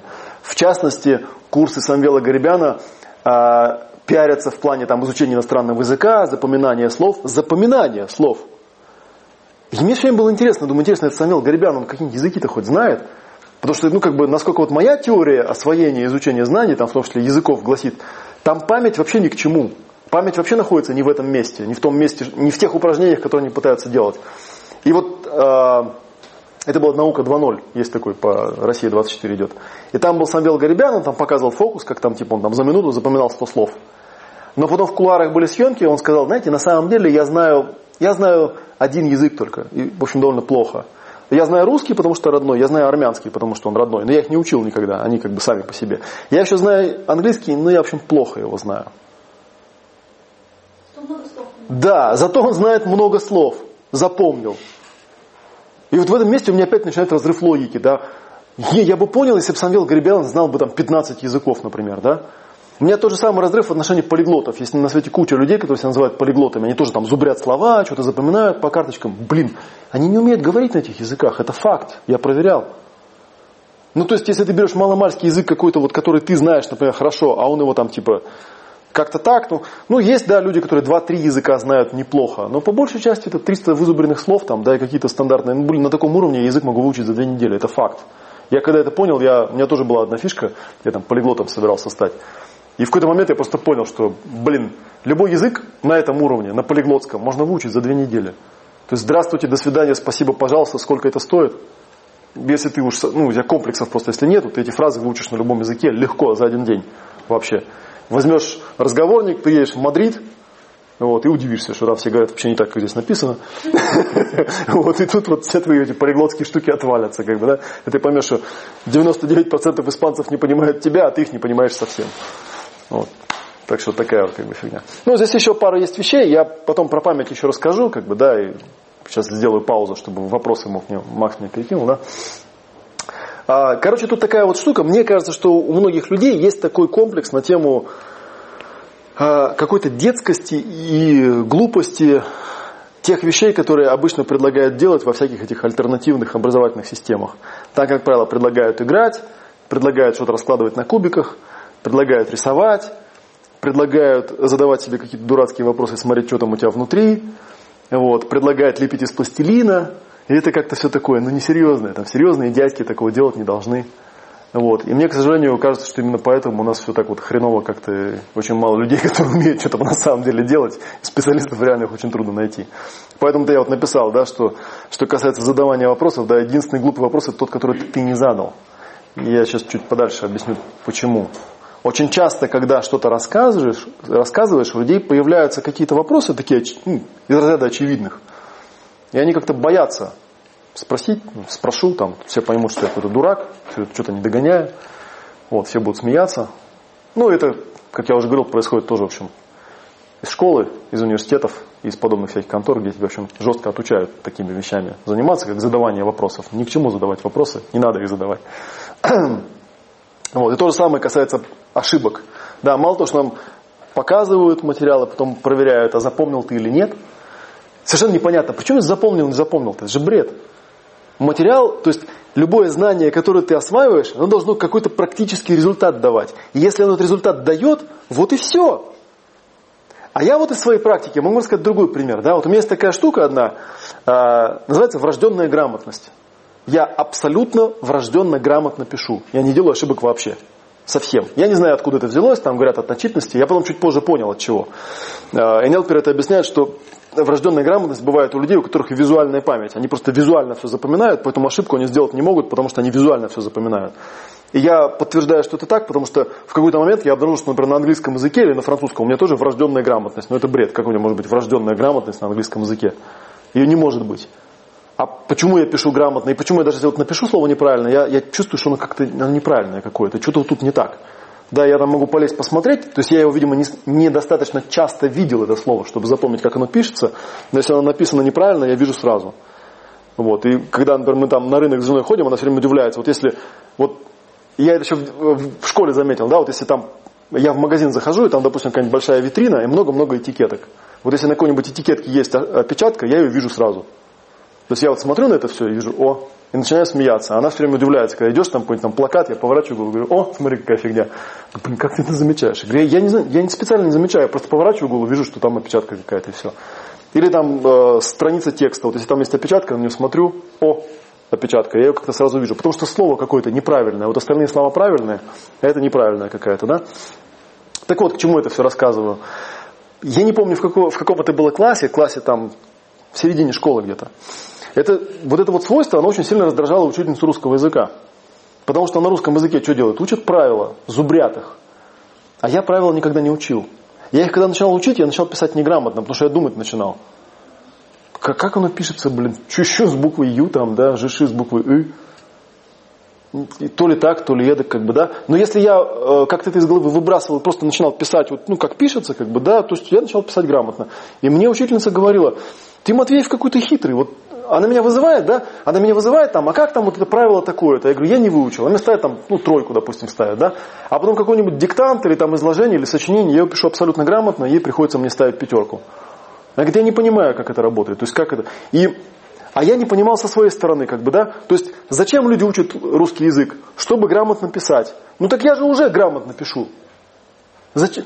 А у них придумана некая процедура, да, что нужно учить много-много правил, как бы, да, и потом ты типа начнешь грамотно писать. Хотя очевидно совершенно, что вот сидит 30 человек, они много-много правил учат и пишут все равно неграмотно.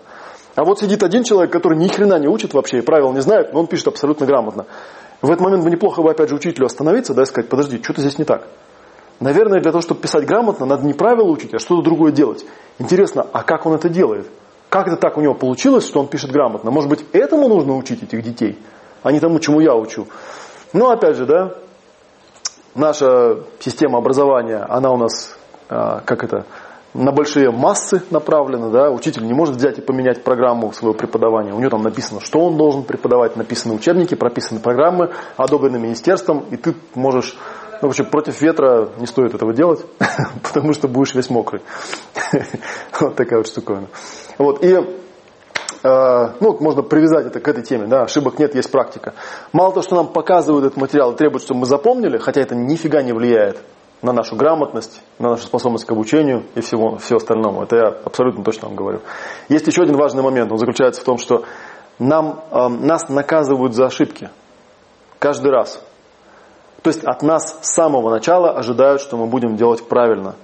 И я, к сожалению, вижу постоянно вокруг себя людей, которые страшно колбасятся по этому поводу, которые страдают от перфекционизма, потому что в детстве в них палкой забили вот эту вот странную идею, что нужно с самого начала все делать правильно. Если я сделал ошибку, то это катастрофа, это значит, что я дурак, ну и так далее, и так далее, и так далее. И когда ты человек начинаешь объяснять, никто никогда ничего сделать правильно не может. Ну, может быть, не то, что никто никогда ничего. Наверное, бывают случаи, когда получается, там, повезло. Да, но повезло это одно дело, а другое дело, когда у тебя навык. А навыки так просто не появляются. И когда человек говорит, ну вот везет тебе, как ты там по-английски хорошо говоришь. Не знаю, вот я что-то мне подсказывает, что если я бы достал бы, например, какую-нибудь там запись, э, как я говорю по говорил по-английски там 10 лет назад, я бы, наверное, ужаснулся бы. Там своему акценту и выбору слов и вообще тому, как я это делал. вот и когда я на синхрониста учился, у меня там была специальная такая программульная, где там на, ну, на аудио, на видео записываешься, а потом смотришь, как бы, да, вот я там через пару недель посмотрел, как вот тогда было и как сейчас было. Ну, тогда было плоховато, я много ошибок делал. Ну, ошибок, да, ошибок не бывает, есть практика. Где-то у нас в лайфпро, по-моему, такая штука есть, да, что типа ошибок нет, а есть только обратная связь. То есть ты что-то сделал, у тебя не получилось, это не значит, что ты дурак или Окей, ты действуешь на основании, то есть ты действуешь на основании той информации, которая у тебя есть, на основании тех навыков, которые у тебя есть. И как в той пословице, не стреляйте в пианиста, он играет как умеет. Вот. То, же самое, то же самое любой человек. Да, понятно, что есть люди, которые, наверное, там не особо стараются, да, но по большей части, если человек искренне выбрал себе цель и поставил целью там освоить чего-то, то он, в общем, играет как умеет. И как бы ругать его за это нельзя. Я же не бью линейкой там по пальцам своего там сына шестилетнего за то, что он там буковки у него корявые. Ну, блин, если я буду бить линейкой, они еще более корявые станут, как бы, да? И, да, причем на всю жизнь, возможно. вот и вообще отучатся все это рисовать и писать. Окей. Э, крутим дальше. Остапа понесло. Окей, это мой последний вывод, да, из вводных. Самое главное в жизни уметь учиться можно пролистывать. Я думаю, что я в этом уже всех убедил. Окей, еще один смешной, ну это смешной такой слайд больше, типа, из серии того, что когда читаешь людям лекции, научить людей чему-то невозможно, потому что 5% засыпают. У нас никто пока не засыпает, да, потому что у нас не очень много людей. Но вот наверняка из тех людей, которые в онлайне сейчас находятся. наверняка. Да, кто-нибудь заснул наверняка. 25% думают о сексе, 30% а, вообще не здесь. Да, они думают о чем-то своем. Знаете, как выбешивают? У меня был один а, приятель, он такой достаточно, как это сказать, бодрый такой товарищ. Ну вот, он мне говорит, меня семинаре, знаешь, что выбешивает? Меня выбешивает то, что ты все вещи повторяешь по три раза. Ну это же капец, ты один раз их сказал, достаточно, зачем их три раза повторять? Я говорю, это, ну, это ладно, это, там, это стандартное правило ораторского искусства, да, сначала расскажи им, о чем ты собираешься рассказать, потом расскажи им это, а потом расскажи, о чем ты им только что рассказал.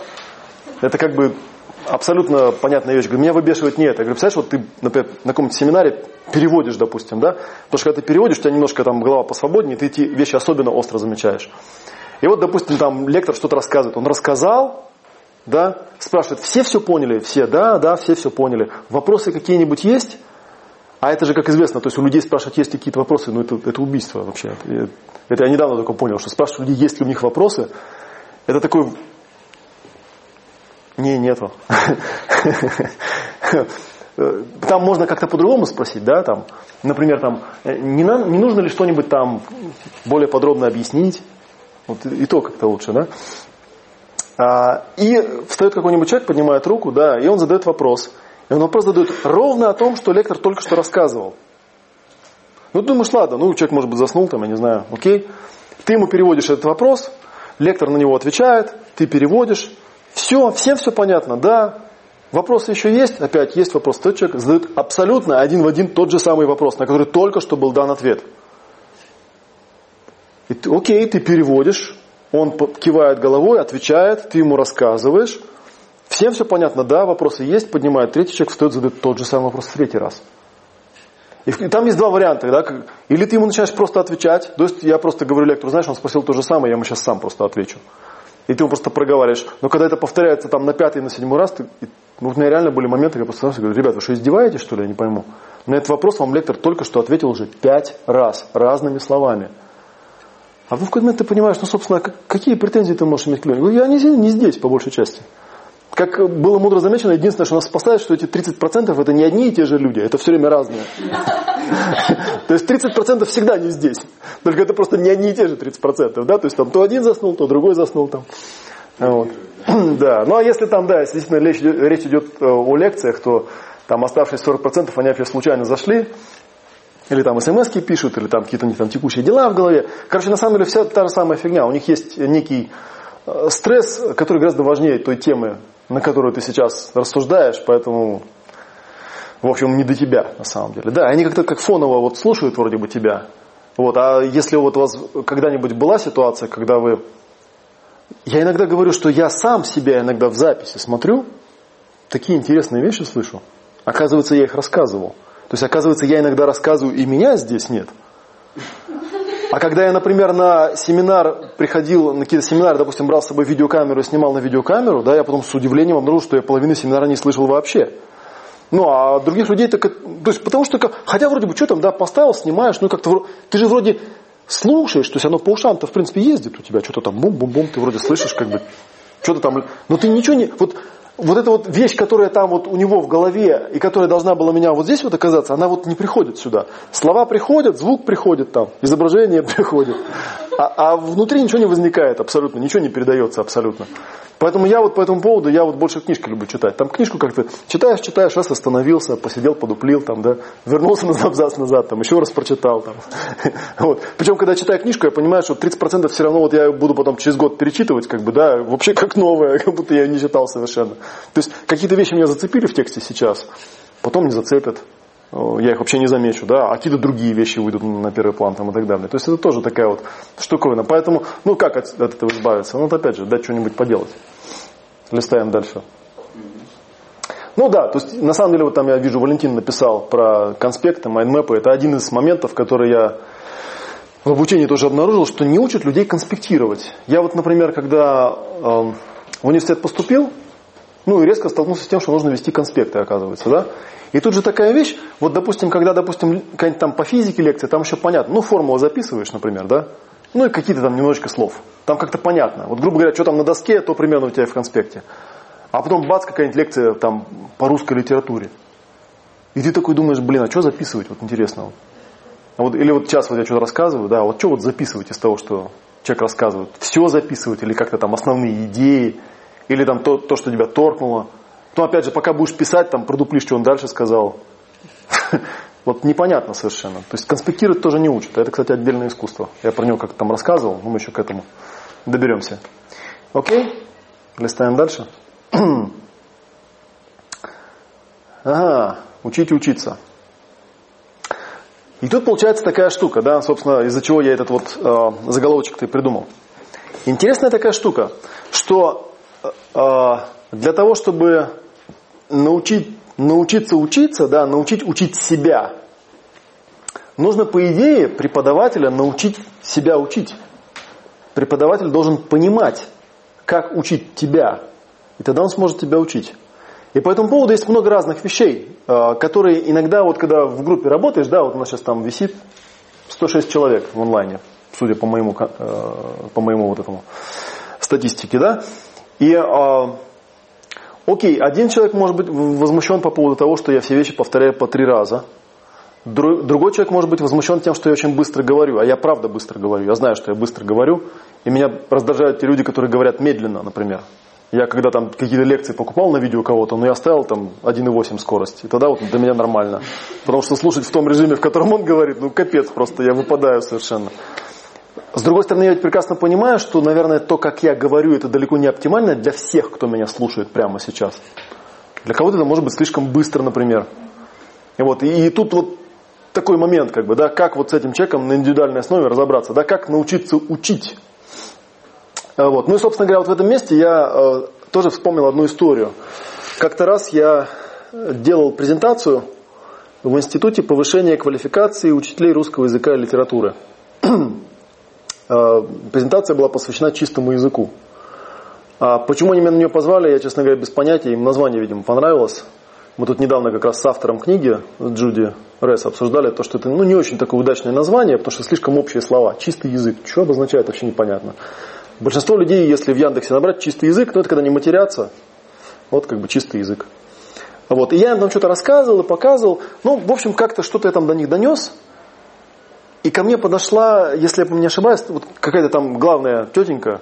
Вот вообще это было, конечно, для меня тоже ужасно, потому что я рассказал. Я пришел, мне сказали там, у нас там кафедра повышения квалификации, придешь там, они интересуются, расскажешь. Вот я пришел, это оказался актовый зал, в этом актовом зале было человек, наверное, 400 или 500, и это были учителя русского языка и литературы. 500 человек. Я от одного-то мне плохо становится по, моей старой памяти. А тут 500 человек. Вот, и ты сразу начинаешь думать, а претензий много к тому, как я говорю, там слова украшения постоянно у меня, какие-то эти, э, в общем, далеко не идеал, просторечная лексика. Ну, в общем, я вспомнил всю критику сразу, которую мне всегда выдвигали. То, что я там, не знаю, иногда там какие-то вещи не так говорю, там грамматику путаю, там сейчас посмотрел транскрипт некоторых своих там подкастов, посмотрел, ну вот, вот, оказывается, как я говорю-то, да, то есть местами падежов не очень хорошо знаю, вот, и все остальное. Но, тем не менее, я им рассказал, и она ко мне потом подходит и говорит, знаешь, говорит, интересная штука, там есть такая вещь, вот, как правильно слушать человека. Да, мы сейчас до этого тоже доберемся. А, там такие три шага были. Подтвердить, направить и задать вопрос. Задать правильный вопрос. Она говорит, я вдруг поняла, вот ко мне студент, когда подходит, он мне задает какой-то, ну там, чем-то он интересуется какой-то, да, он говорит, а я вот там слышал вот это, вот это, вот это там, да, у меня возникла мысль, а как же тогда вот это вот? Говорит, по идее это нужно же как? Нужно подтвердить. Ну, то есть, типа, я тебя понял, воспроизвести, что он там тебе сказал, убедиться вообще, ты понял вообще, о чем он тебя спросил человек. Направить куда-то, да, то есть выбрать, потому что он-то, он же не специалист, как бы, да, и он, он как, мы, как я уже говорил, да, то есть если человек задал вопрос, то 75% ответа, оно в этом вопросе содержится на самом деле. В этом прикол. Нужно только, опять же, правильно направить его внимание на какой-то ключевой момент и об этом ключевом моменте задать некий правильный вопрос. И тогда он сам поймет. И тогда для него будет важно, потому что он будет участвовать. Это не просто будет, а мы же как обычно делаем. То есть он задал вопрос, мы не делаем подтвердить, направить, задать вопрос. Мы делаем вопрос-ответ. И все. И он что-то услышал, и вот ну, ты, ты ему что-то рассказал, и у него в одно ухо влетело, в другое выпало. Потому что ты еще наверняка там рассказал как-то не совсем понятными словами. И как-то человек пошел такой, да? Вот. Непонятный, да? То же самое, как научиться учиться, как бы, да? Вот если там столкнулся с какой-то проблемой, да? Первое, ну это просто вот воспроизвести, а в чем, собственно, проблема, сформулировать, да, подтвердить себе, что да, вот здесь вот какая-то вещь, которую я не понимаю. Потом попробовать вычислить, а в чем здесь ключевой момент в этой вещи, да, и задать правильный вопрос. Собственно, вот практическая часть, которую, до которой сейчас мы доберемся, она будет про это. Мы сейчас попробуем это поделать. Вот. И она как-то так прям с таким изумлением это говорила. Она говорит, я вот сейчас просто прям сидела и прям сканировала там, да, там сотни эпизодов со студентами, когда они подходят, задают вопрос. А ты-то хочешь, чтобы он научился? Смысл ведь не в том, чтобы дать ответ. Смысл в том, чтобы научить его учиться. Потому что, как я говорил там на одном из этих слайдов перед этим, да, что самое это главное, чтобы человек научился учиться, потом он научился переучиваться, да, и забывать то, чему он учился, и снова опять учиться. И наверняка тот ответ на вопрос, который он знает сейчас, через там пару лет, это будет другой какой-нибудь ответ. Да? Ведь готовых ответов нету. Листаем дальше. По-моему, если я не ошибаюсь, как раз следующий слайд был про это. Да. А, да, мы дойдем. Да? Вот, то есть возникает такой вопрос. Как правильно задавать вопросы? Да? Как правильно задавать вопросы, чтобы можно было сделать эти вот три очень простых шага, про которые сейчас пока просто сказал. Да? Вот. Ну, собственно, здесь в этом месте я подумал, что было, будет интересно рассказать про некий такой интересный способ задавания вопросов. Собственно, называется чистый язык, я уже проговорил, как бы, да? Почему он чистый? Чистый язык подразумевает, что я ничего не добавляю от себя. Он подразумевает, что я подтверждаю, направляю и позволяю человеку исследовать, что там у него внутри. Если речь идет о том, как, например, как сделать так, чтобы ты смог лучше всего меня понимать. Это я у тебя должен спросить. Потому что я не знаю ответа. на самом деле. Как я должен говорить, чтобы тебе было понятно? Я могу, я-то говорю, мне это все понятно. Да, хотя есть анекдоты по этому поводу. Да, там раз объяснил, не понимает, два объяснил, не понимает, три объяснил, уже сам все понял, они все равно не понимают. То есть, и это причем факт, да, люди, люди что-то рассказывают и объясняют отчасти потому, что они сами не очень хорошо понимают. Вот, и этого бояться не стоит, это факт. То есть, почему я затеял там, семинар «Ясное знание»? Ну, потому что я сам, наверное, не очень хорошо на практическом уровне понимаю, как, как это преподавать. Мне бы хотелось узнать, а как да, это преподавать. Вот. Есть такие специфические вопросы. И когда их задаешь, ты позволяешь человеку сделать эти вот три шага. Да? Позволяешь человеку осознать, что есть, потому что ты ему подтверждаешь. Ты позволяешь ему направить внимание на какой-то ключевой момент. И я расскажу, как, на какой ключевой момент эти, это внимание будет направляться. И, э, соответственно, как бы позадавать себе вопросы так, чтобы это исследовать. А пока мы пропустим, следующий слайд. Листани мне. Ну да, собственно, вот я про это говорил, да? Научите меня учить вас. Вот это, мне кажется, основной вопрос, который должен себе человек задавать. Ну, научите меня учить вас, или если я учу сам себя, тогда получается, получается я должен научиться тому, как правильно учить себя. Вот. А, и, собственно говоря, вот такая вот штука. Вот мы сейчас попробуем это упражнение сделать, как бы, чтобы времени не терять. А, вопрос такой. ну, я возьму кого-нибудь конкретного там, из вас, да, и буду задавать вопросы. Например, беру там, ну, вот Володю возьму, да. А, вопрос такой, да, когда у тебя не получается эффективно учиться, это похоже на что? Это похоже на какой-то туман. Mm-hmm. Это похоже на какой-то туман. Угу. Угу. Да, какая-то муть такая получается. Ага. Глаза начинают следить туман и муть получается, и глаза начинаются слезиться. Да, то есть это какая-то некая преграда такая, она невидимая, но она встает. Угу. встает какая-то невидимая преграда. Да, и, и получается как в вакууме, да, то есть есть, есть туман, есть э, вроде чему-то ты хочешь научиться, или там даже как понять человека, может быть. Угу. Вот. Но когда вот этого нет, то это туман, угу. Получается какой-то вакуум, ты хочешь чему-то научиться, возникает какой-то туман, и возникает какая-то преграда. Угу. И когда этот вакуум, и когда это преграда, и когда этот туман, что бы ты хотел, чтобы произошло? Я бы хотел, чтобы это все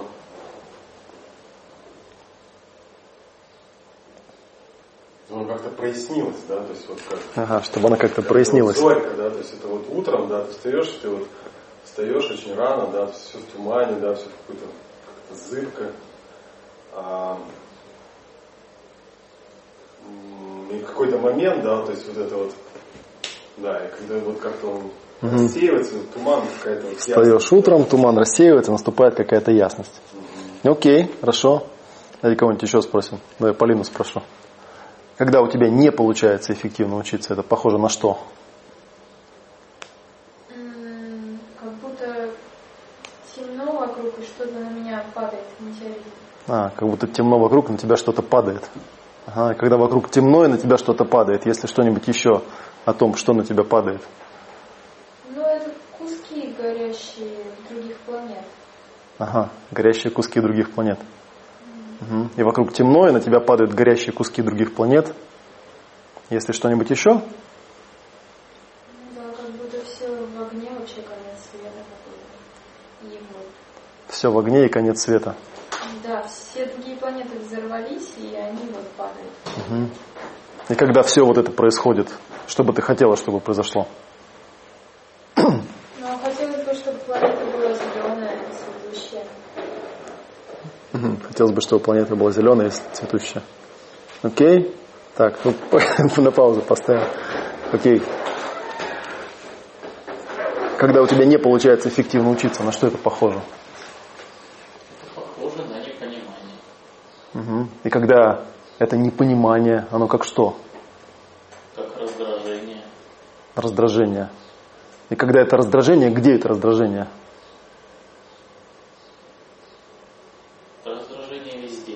Раздражение везде. И когда это раздражение везде, где оно сильнее всего? сильнее всего внутри себя. Внутри себя. То есть это раздражение на себе. Раздражение на себя. Ага. И когда это раздражение на себя, внутри себя. Где именно внутри себя? В голове. В голове. Раздражение на самого себя внутри и в голове. Да. Ага. Если что-нибудь еще об этом раздражении, что ты о нем замечаешь?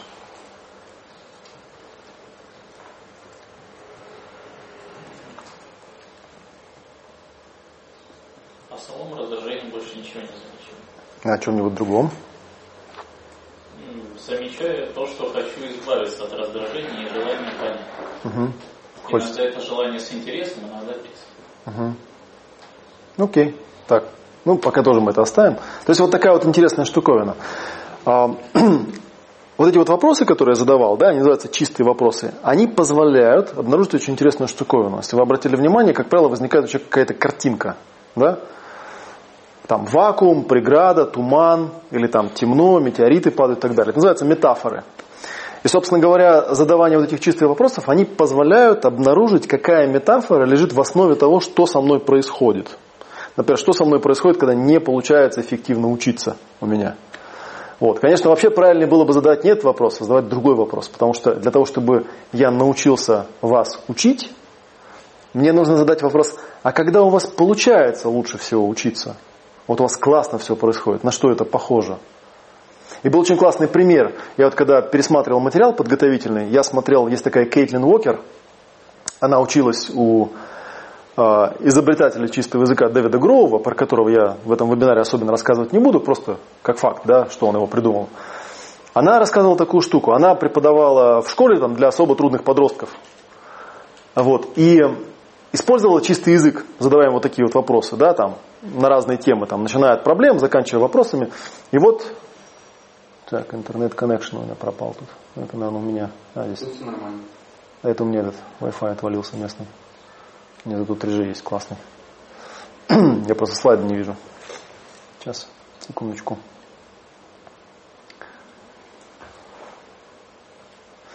Ага, сработало. Я буду, если что, на телек смотреть. И она рассказала такую штуку, что у нее была одна ученица в классе, да, и вот эта ученица сказала, что когда вот я учусь лучше всего, это вот как будто у меня внутри такой пруд, и вот знания, они такие в виде каких-то камешков таких падают, так плюх, и вот э, пруд должен успокоиться. Вот когда он успокоился, это значит, вот я вот поняла. И вот они тут там мета, ну, развили, как бы это увидели там и так далее. И потом говорит, меня говорит, что удивило. В какой-то момент э, я там, значит, веду какое-то занятие, что-то рассказываю, вдруг один из учеников говорит, а помните вот э, там вот эта вот девочка, да, сказала, что когда она чему-то учится наиболее эффективным образом, э, у нее она вот как пруд, у нее вот эти вот камешки падают, как бы, да, и вот пруд должен успокоиться. Она говорит, ну, типа помню. Говорит, а вы теперь последите, вот как вы говорите, вы же говорите очень быстро. Это если посмотреть на эту вот метафору, да, это как получается, как берете мешок камней, как бы, и вваливаете вот так вот ей на голову, как бы, да, там же вообще ничего не успевает успокоиться совершенно. И тут, говорит, я понимаю, она нам скажет, что она там сама из Ньюкасла, а там у них просто местный, ну, диалект такой, что они действительно очень быстро говорят. Я подозреваю, что со мной у многих людей такая проблема может быть. Что как бы, чтобы что-то зашло, надо говорить медленно. А вот, а у меня работает по-другому, как я уже говорил. Да, у меня когда человек медленно говорит, меня это убивает вообще. Вот он сказал чего-нибудь, я помню, у Леонида Тальписа смотрел видео, он там рассказывал про вот эти метафорические карты. Ну это же капец вообще. Вот он скажет что-нибудь, и потом молчит 30 секунд. И я прекрасно понимаю, что ну, как бы он там мастер своего дела, это его семинары. Видимо, в той группе людей, которые он преподавал, и при его манере преподавать, это, видимо, был оптимальный способ. Но меня это капец. И я смог смотреть семинар только когда, я уже говорил, там, я удваивал скорость. Вот это стало нормально. Вот тогда хорошо. Тогда все эти пау- паузы быстро проскакивают, я как бы быстро начинаю понимать. Но так же ведь не со всеми на самом деле. И получается, как-то нужно вот отрегулировать вот эту вот штуковину, да, как, как-то вот понять, да, вот когда у меня получается учиться лучше всего, это похоже на что? Ну, попробуем еще раз по тем же людям пройтись, как бы, да, ну, соответственно, я сейчас подразумеваю, что пока я это проговариваю, да, те люди, которые в онлайне, попробуйте тоже параллельно тоже как-нибудь поделать. Вот я беру опять Володю тогда, да, и спрашиваю, когда у тебя получается лучше всего учиться, на что это похоже?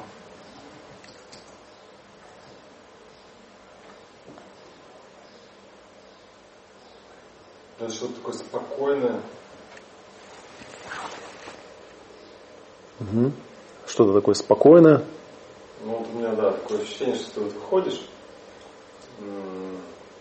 на улицу, такой легкий ветерок, да, то есть вот он, это не дождь, это не, угу. не град, а это вот какой-то вот такой легкий, приятный ветерок, да, то есть он такой.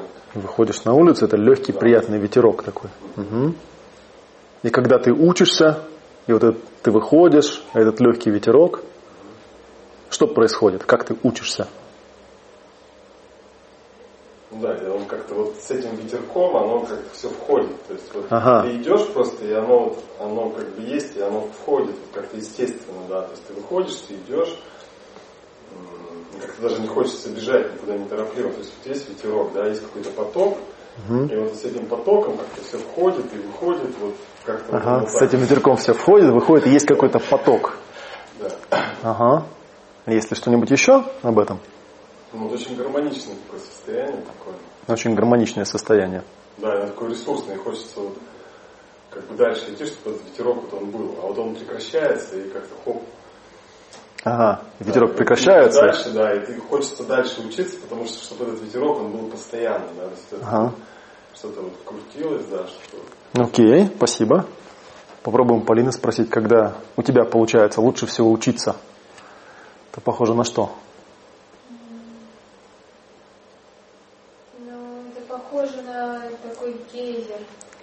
Похоже на гейзер. Сиреневыми, розовыми такими струями воды очень мощно бьющими. Сиреневыми, розовыми струями воды.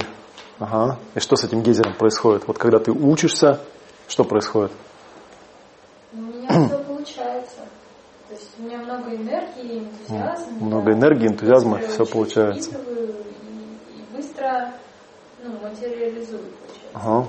А когда ты быстро учишься и быстро впитываешь, быстро материализуешь, ты похоже на что?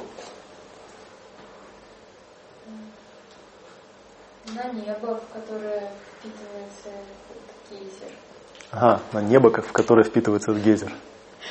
Ага. Окей, спасибо. Так, попробуем здесь. Когда ты учишься? Когда у тебя получается лучше всего учиться? Вот какие-то моменты же такие были? Да. Это непрекращающийся интерес, радость. Непрекращающийся интерес, радость. Удовлетворенность собой и всем вокруг. Удовлетворенность. А вот это интерес и радость и удовлетворенность, они где находятся? Сложно идентифицировать, где они везде. Ага.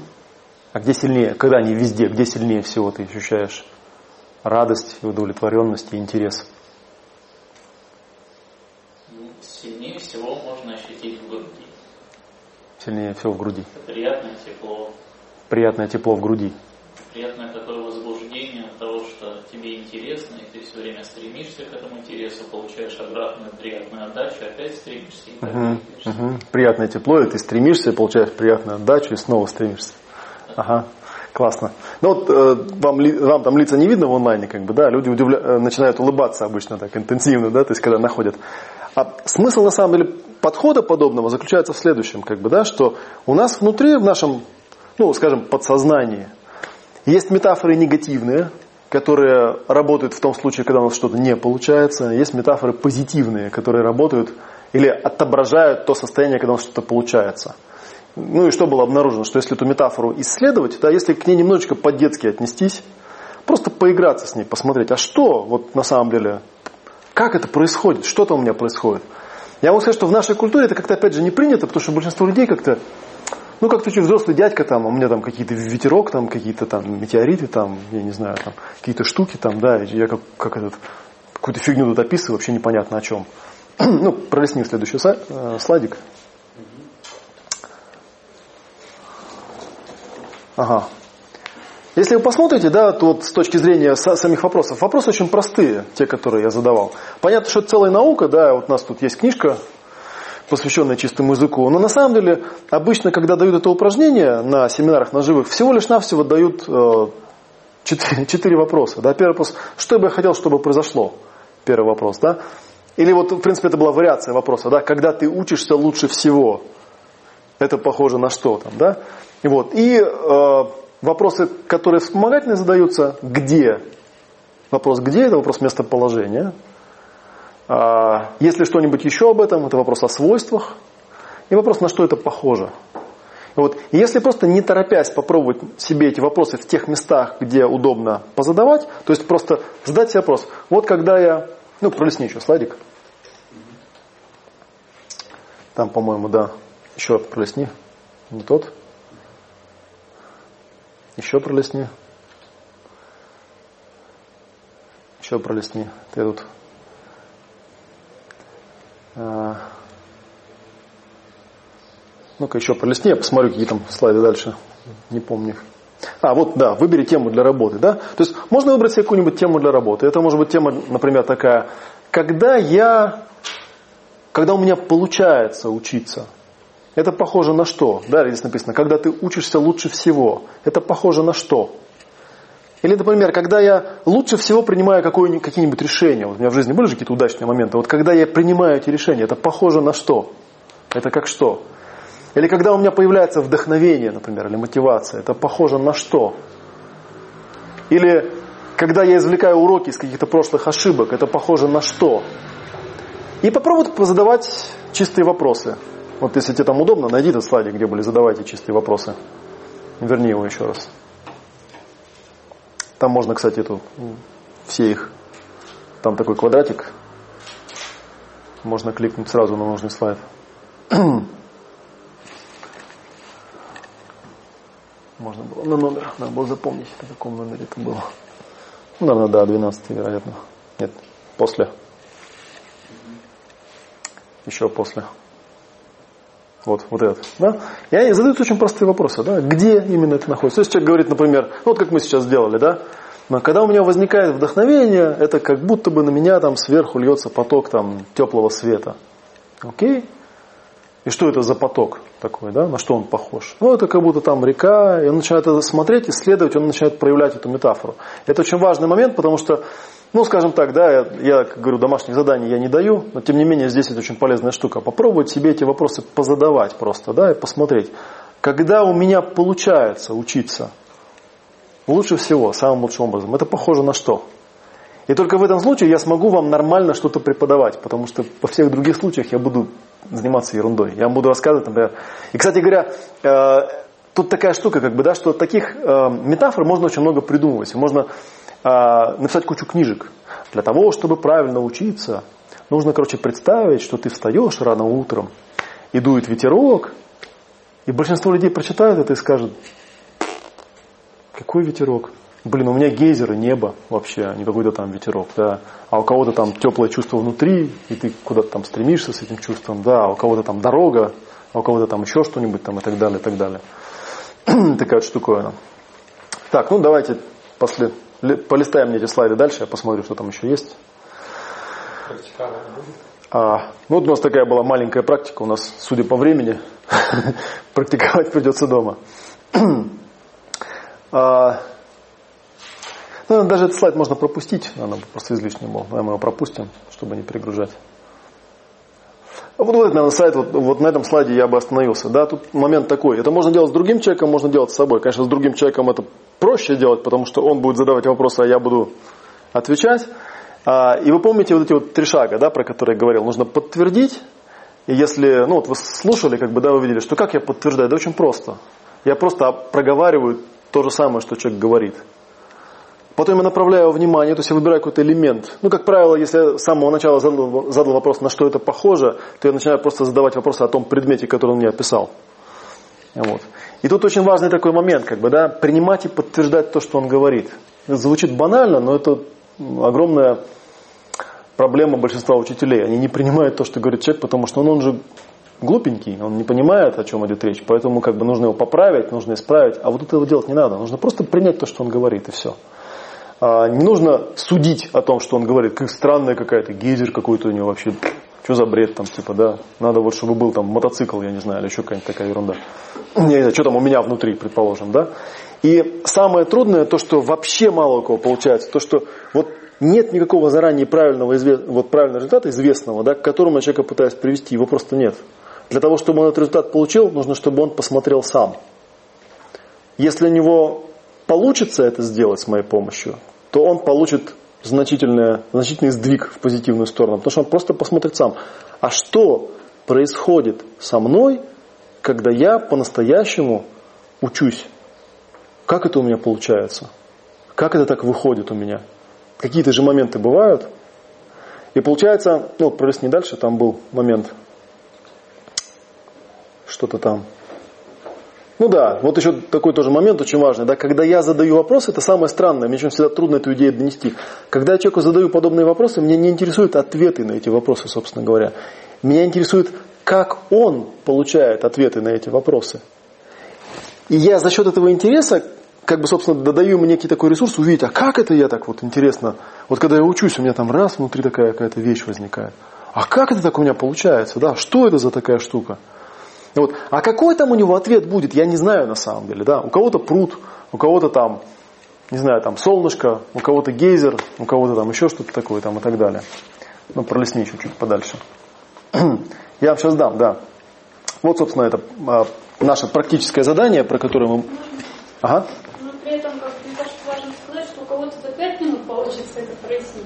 А да, это процесс э, не быстрый в некоторых случаях. Именно поэтому это удобнее делать с другим человеком, потому что, ну, как-то другой человек, он всегда поддержит, да, он тут для тебя может побыть, даже если ты куда-нибудь там унырнешь.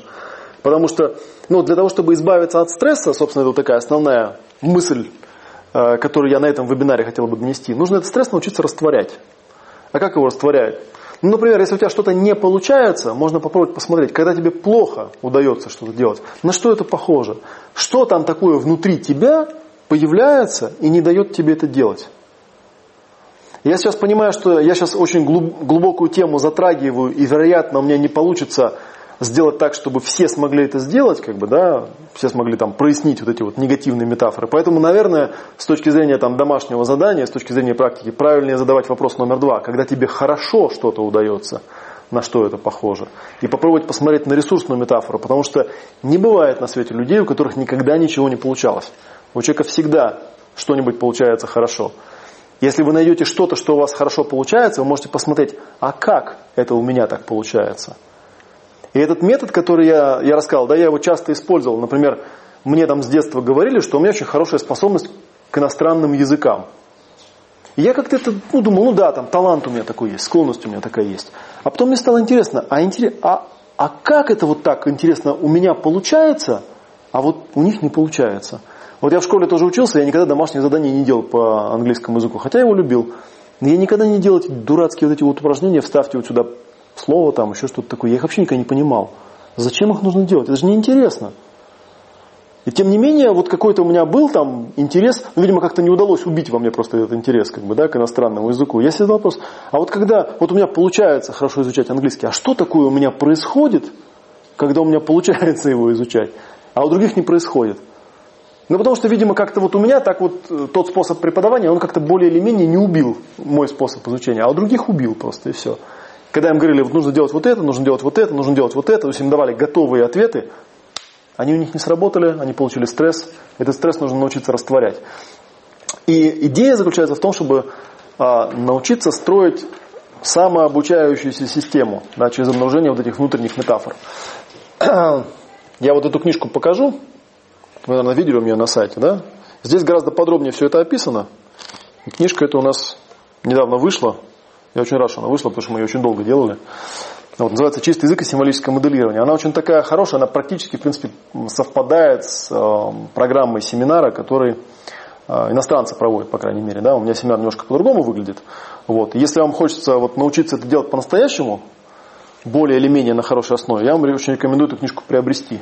Вот, и мы сегодня как раз говорили, да, что если вы в формочке заказа на сегодня заказ напишите, там, не знаю, до до скольки там, до 12 часов, то вы эту книжку сможете приобрести со скидкой рублей 100, например, да, ну там 390 стоит, пусть для вас стоит 290.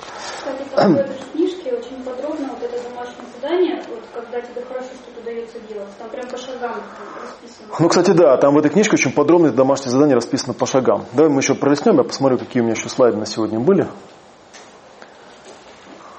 Так, тему для работы я про это говорил. Да, с чем танцевать. То есть с чем таким образом можно прояснять. Прояснять можно проблему, прояснять можно цель, прояснять можно некую идеальную картину. Вот когда я учусь лучше всего, вот идеальное обучение у меня происходит, это похоже на что? И попробовать эту штуку разобрать, как бы, да, задавая себе довольно-таки простые вопросы, да, то есть на что это похоже, где оно, если что-нибудь еще об этом. Слайды мы вам там потом дадим сгрузить, посмотрите, там все эти вещи будут у нас. Так, ну да, еще полистаем, сколько там этих слайдов. Там, кстати, сколько там их по счету не видел. Вот еще раз, да, тот же самый слайд. Вот эти вопросы. Чистые вопросы. Что бы я хотел, можно задать такой себе вопрос. Что бы я хотел, чтобы произошло с моей способностью учиться?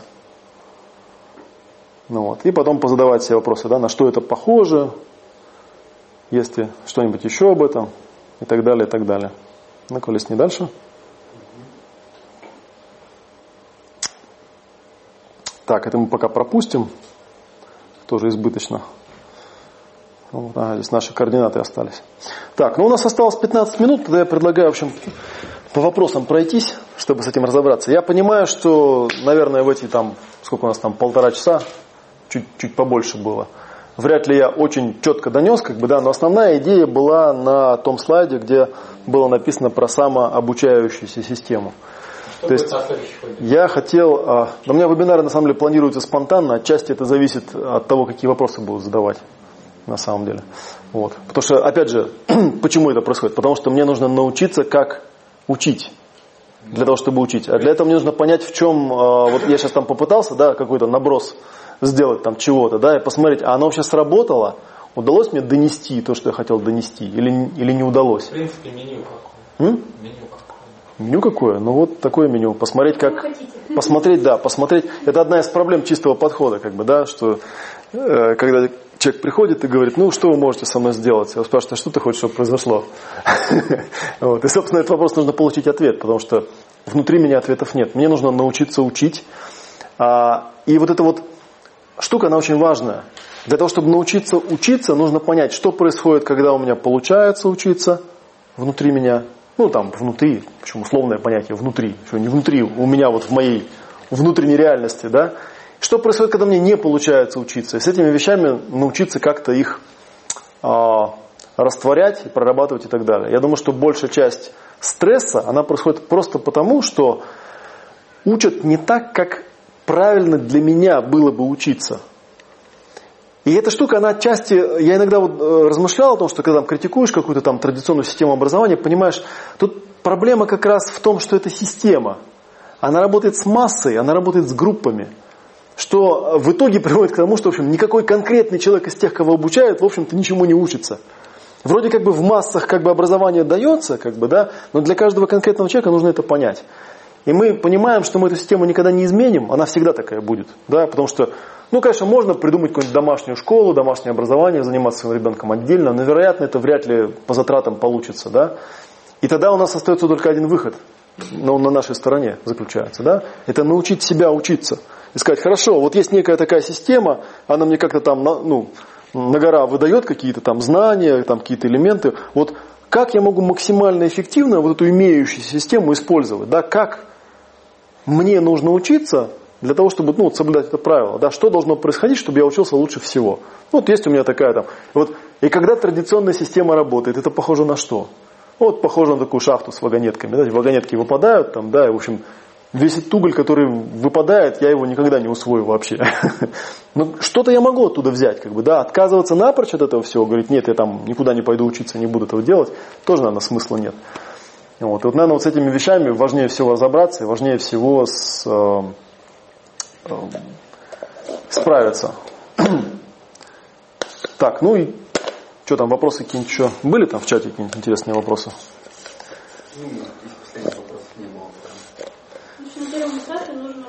Так, подскажите, пожалуйста, где можно заказать книжку. Я Максима попрошу, скинем эту ссылку. Она очень простая. b23.ru slash ksst. Да я даже наизусть ее запомнил. На самом деле вы можете зайти, вот у нас сейчас слайд, который на экране, предпоследний адрес олегматвеев.org. Там слева будет в менюшке книги и прочая всякая фигня. Там э, книги, видео что-то такое. Там, да, там будет формочка, где можно будет заказать. Вот, и мы вам ее, эту книжку отправим. Да, можно, конечно. Так, тогда, в общем, пишите вопросы. Я попрошу тех людей, у нас там еще минуточек 10 есть, те люди, которые в онлайне у нас, если ваши вопросы были пропущены, ну, как обычно, я напоминаю, что э, стандартная процедура заключается в том, что мы сейчас скопируем этот чат, и вот, и потом сделаем тему в нашей группе э, ВКонтакте. И я на все эти вопросы, наверное, там через там, пару дней, скорее всего, на аудио отвечу. Вот. Там же на моем сайте, кстати говоря, есть, э, если вы там просто пролистаете, вот олегматвеев.орг, там есть э, анонс этой книжки, и там есть предпросмотр первых там 50, по-моему, страниц. Можно их там полистать, посмотреть, есть содержание в книжке там и так далее, и так далее. Так, я понял, что должен быть другой подход к обучению, но с чего именно начинать, не понял. Начинать нужно именно с того, чтобы понять, что у тебя происходит, когда у тебя получается учиться. Да, проявить ресурсное состояние. Ну, это такое мудреное, проявить ресурсное состояние. Значит, проще сказать на нормальном человеческом языке, что происходит с тобой, когда у тебя получается хорошо учиться. Вот с этого мы и начинаем. Вот. А все остальные уже технические детали, да, которые, в принципе, были в разных там подкастах, ну, наверное, там часть людей, которые сейчас присутствуют, они этих подкастов не слышали, я кое-что сегодня там вот бросал из старого подкаста. Было там два подкаста «Как быстро и эффективно учиться» и «Как быстро и эффективно учиться по видео». Мы потом посмотрим, как этот материал подать. А, может быть, я просто сделаю новые вебинары по этому поводу, более полные, да, то есть с, с это, подстроенные под современную реальность, под то, как я это теперь уже понимаю. Потому что они были довольно давно, по-моему, не прошлогодние. Вот. Именно технические детали. Вот Горбачев Михаил там настраивает, настаивает на технических деталях. Покажи-ка вот этот вот слайд, где шкала там учеба, это танец, и все остальное. Я еще раз напомню любителям технических деталей. Так, для контакта с детьми используют именно такой язык, посвященный взрослым. В общем, да. Вот, кстати, этот слайд я специально еще раз покажу. Да. Понятное дело, что, наверное, для того, чтобы э, по этой шкале пройти, да, наверное, под техническими деталями имеют, э, обычно спрашивают люди, которые вот как-то там на уровне механики что-то хотят понять. Про механику я тоже буду рассказывать, но я хотел дать общую картину. Я хотел донести идею о том, что на самом деле нет никакого стопроцентно правильного способа преподавания. А, есть такой способ, при котором можно самому научиться учить себя и научиться других тоже учить, а, глядя на то, как они учатся. И фишка заключается в том, что можно написать огромную кучу толстых книжек, где расписать подробно, что именно должно быть, чтобы обучение было правильным. И все эти книжки будут промахиваться мимо цели, потому что на самом деле у данного конкретного человека все может быть совершенно по-другому и совершенно не так, как в этой книжке написано. И в этом, да, состоит некая проблема. Потому что, в общем, надо брать и делать. Да, ну, эффективный способ, например, так, опять же, там, Кейтлин Уокер могу вспомнить, она говорит, я так и делала. То есть я брала, например, она там работала с трудными подростками. Она говорила, вот я беру человека и э, спрашиваю у человека, ну, у ребенка, да, а что тебе мешает учиться? Он говорит, ну блин, мне мешает то, что пипец, меня все достают, там какие-то уроды все кругом. И я начинаю срываться просто, мне не до учебы. Да, я начинаю, а вот когда ты начинаешь срываться, это похоже на что?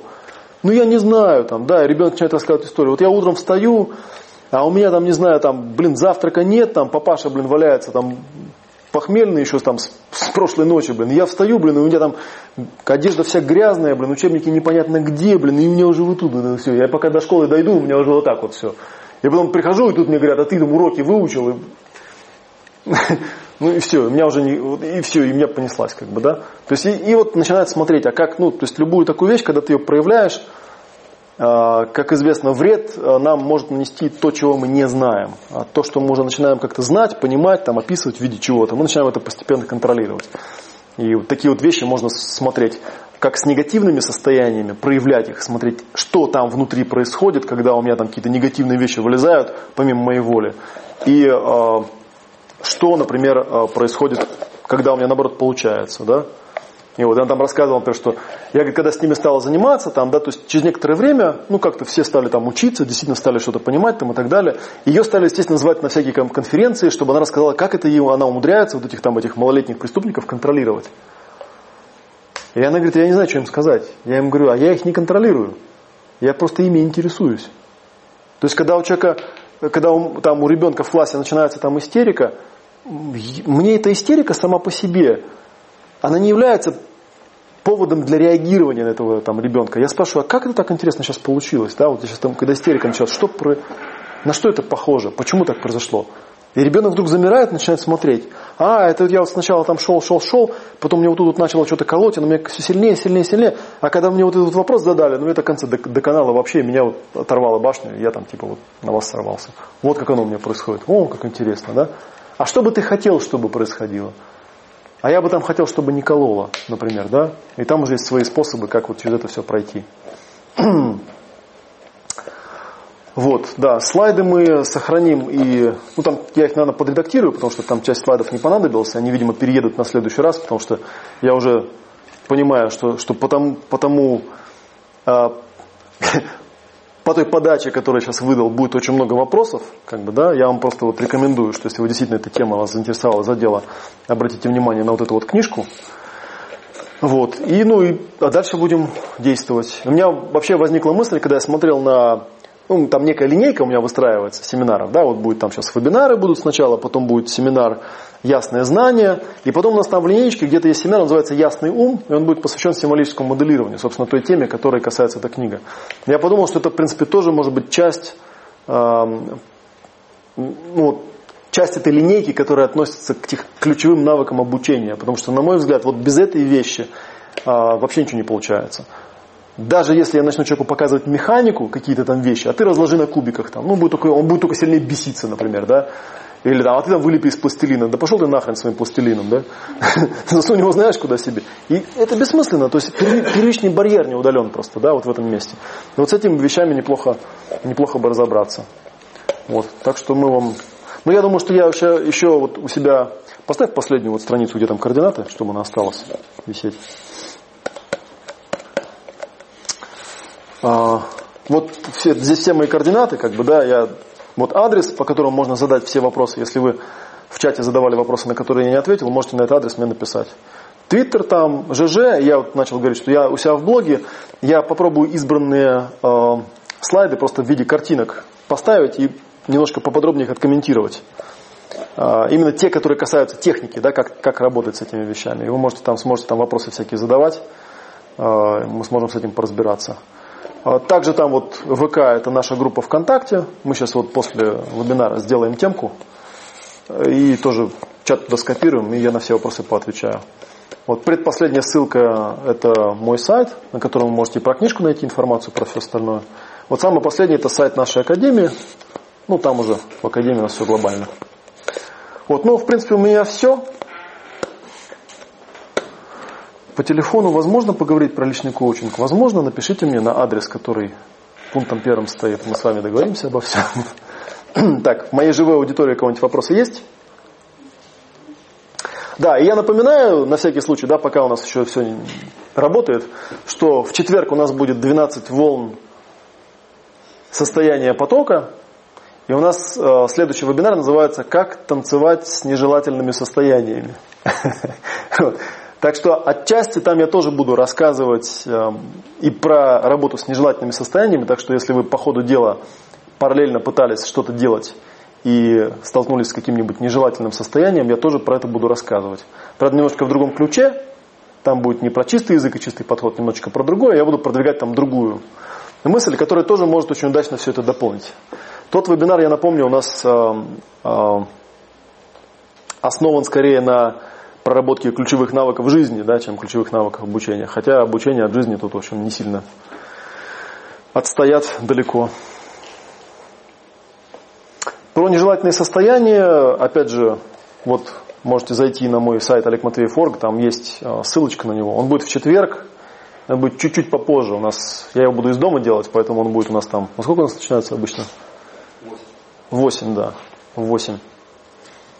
Ну, это все, опять же, то есть если вы у нас зарегистрированы в рассылке, вам вся информация придет. Все, ну у меня, пожалуй, что все. М?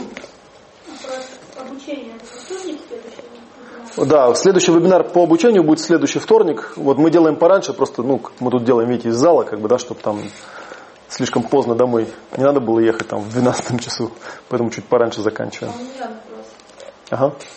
Вот когда человек проявит эту метафору, да, что ну, происходит, Я, когда... подожди, секундочку. Я просто Макса сейчас попрошу, чтобы он скинул ссылки на не школу, на регистрационную страничку и на 12 волн, чтобы люди там не переживали, а то начинают спрашивать, когда там. У нас вебинары, я проговорю, вебинары идут по вторникам и по четвергам. По вторникам будут идти вебинары, посвященные обучению.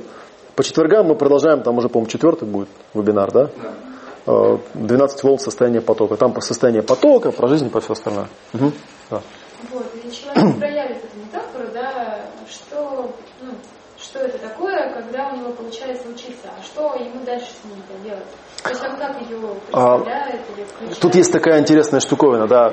А, Во-первых, на самом деле, иногда бывает, что эта метафора по ходу прояснения, она сама по себе растворяется, у тебя просто остается очень такое приятное состояние. А Другой способ, более, наверное, такой традиционный, более понятный для тех, кто чистый язык придумал, это а, ты знаешь, как выглядит ну, вот эта вот метафора для твоего состояния, когда у тебя все получается. И просто когда ты сидишь и учишься, ты просто время от времени наблюдаешь, что там у меня с этим гейзером, да, а что у меня с этим небом. Вот сейчас я в этом состоянии или не в этом состоянии. Вот если ты не в этом состоянии, то там в метафоре обычно есть ответ, что нужно сделать. И тут как бы такая тонкая, тонкая вещь, это некая такая сонастройка неких внешних обстоятельств и вот этой внутренней метафоры. Потому что ты знаешь, что когда у меня лучше всего получается учиться, у меня вот так. А вот сейчас у меня не так. И вот интересно, а что нужно вот тут вот снаружи поменять, чтобы вот тут оно опять было вот это вот правильное состояние, да? И получается такая интерактивная сонастройка, да? Что я могу поменять наружу, что я могу поменять внутри. Что поменяется внутри, если поменяется снаружи? Что поменяется наружу, если я поменяю внутри?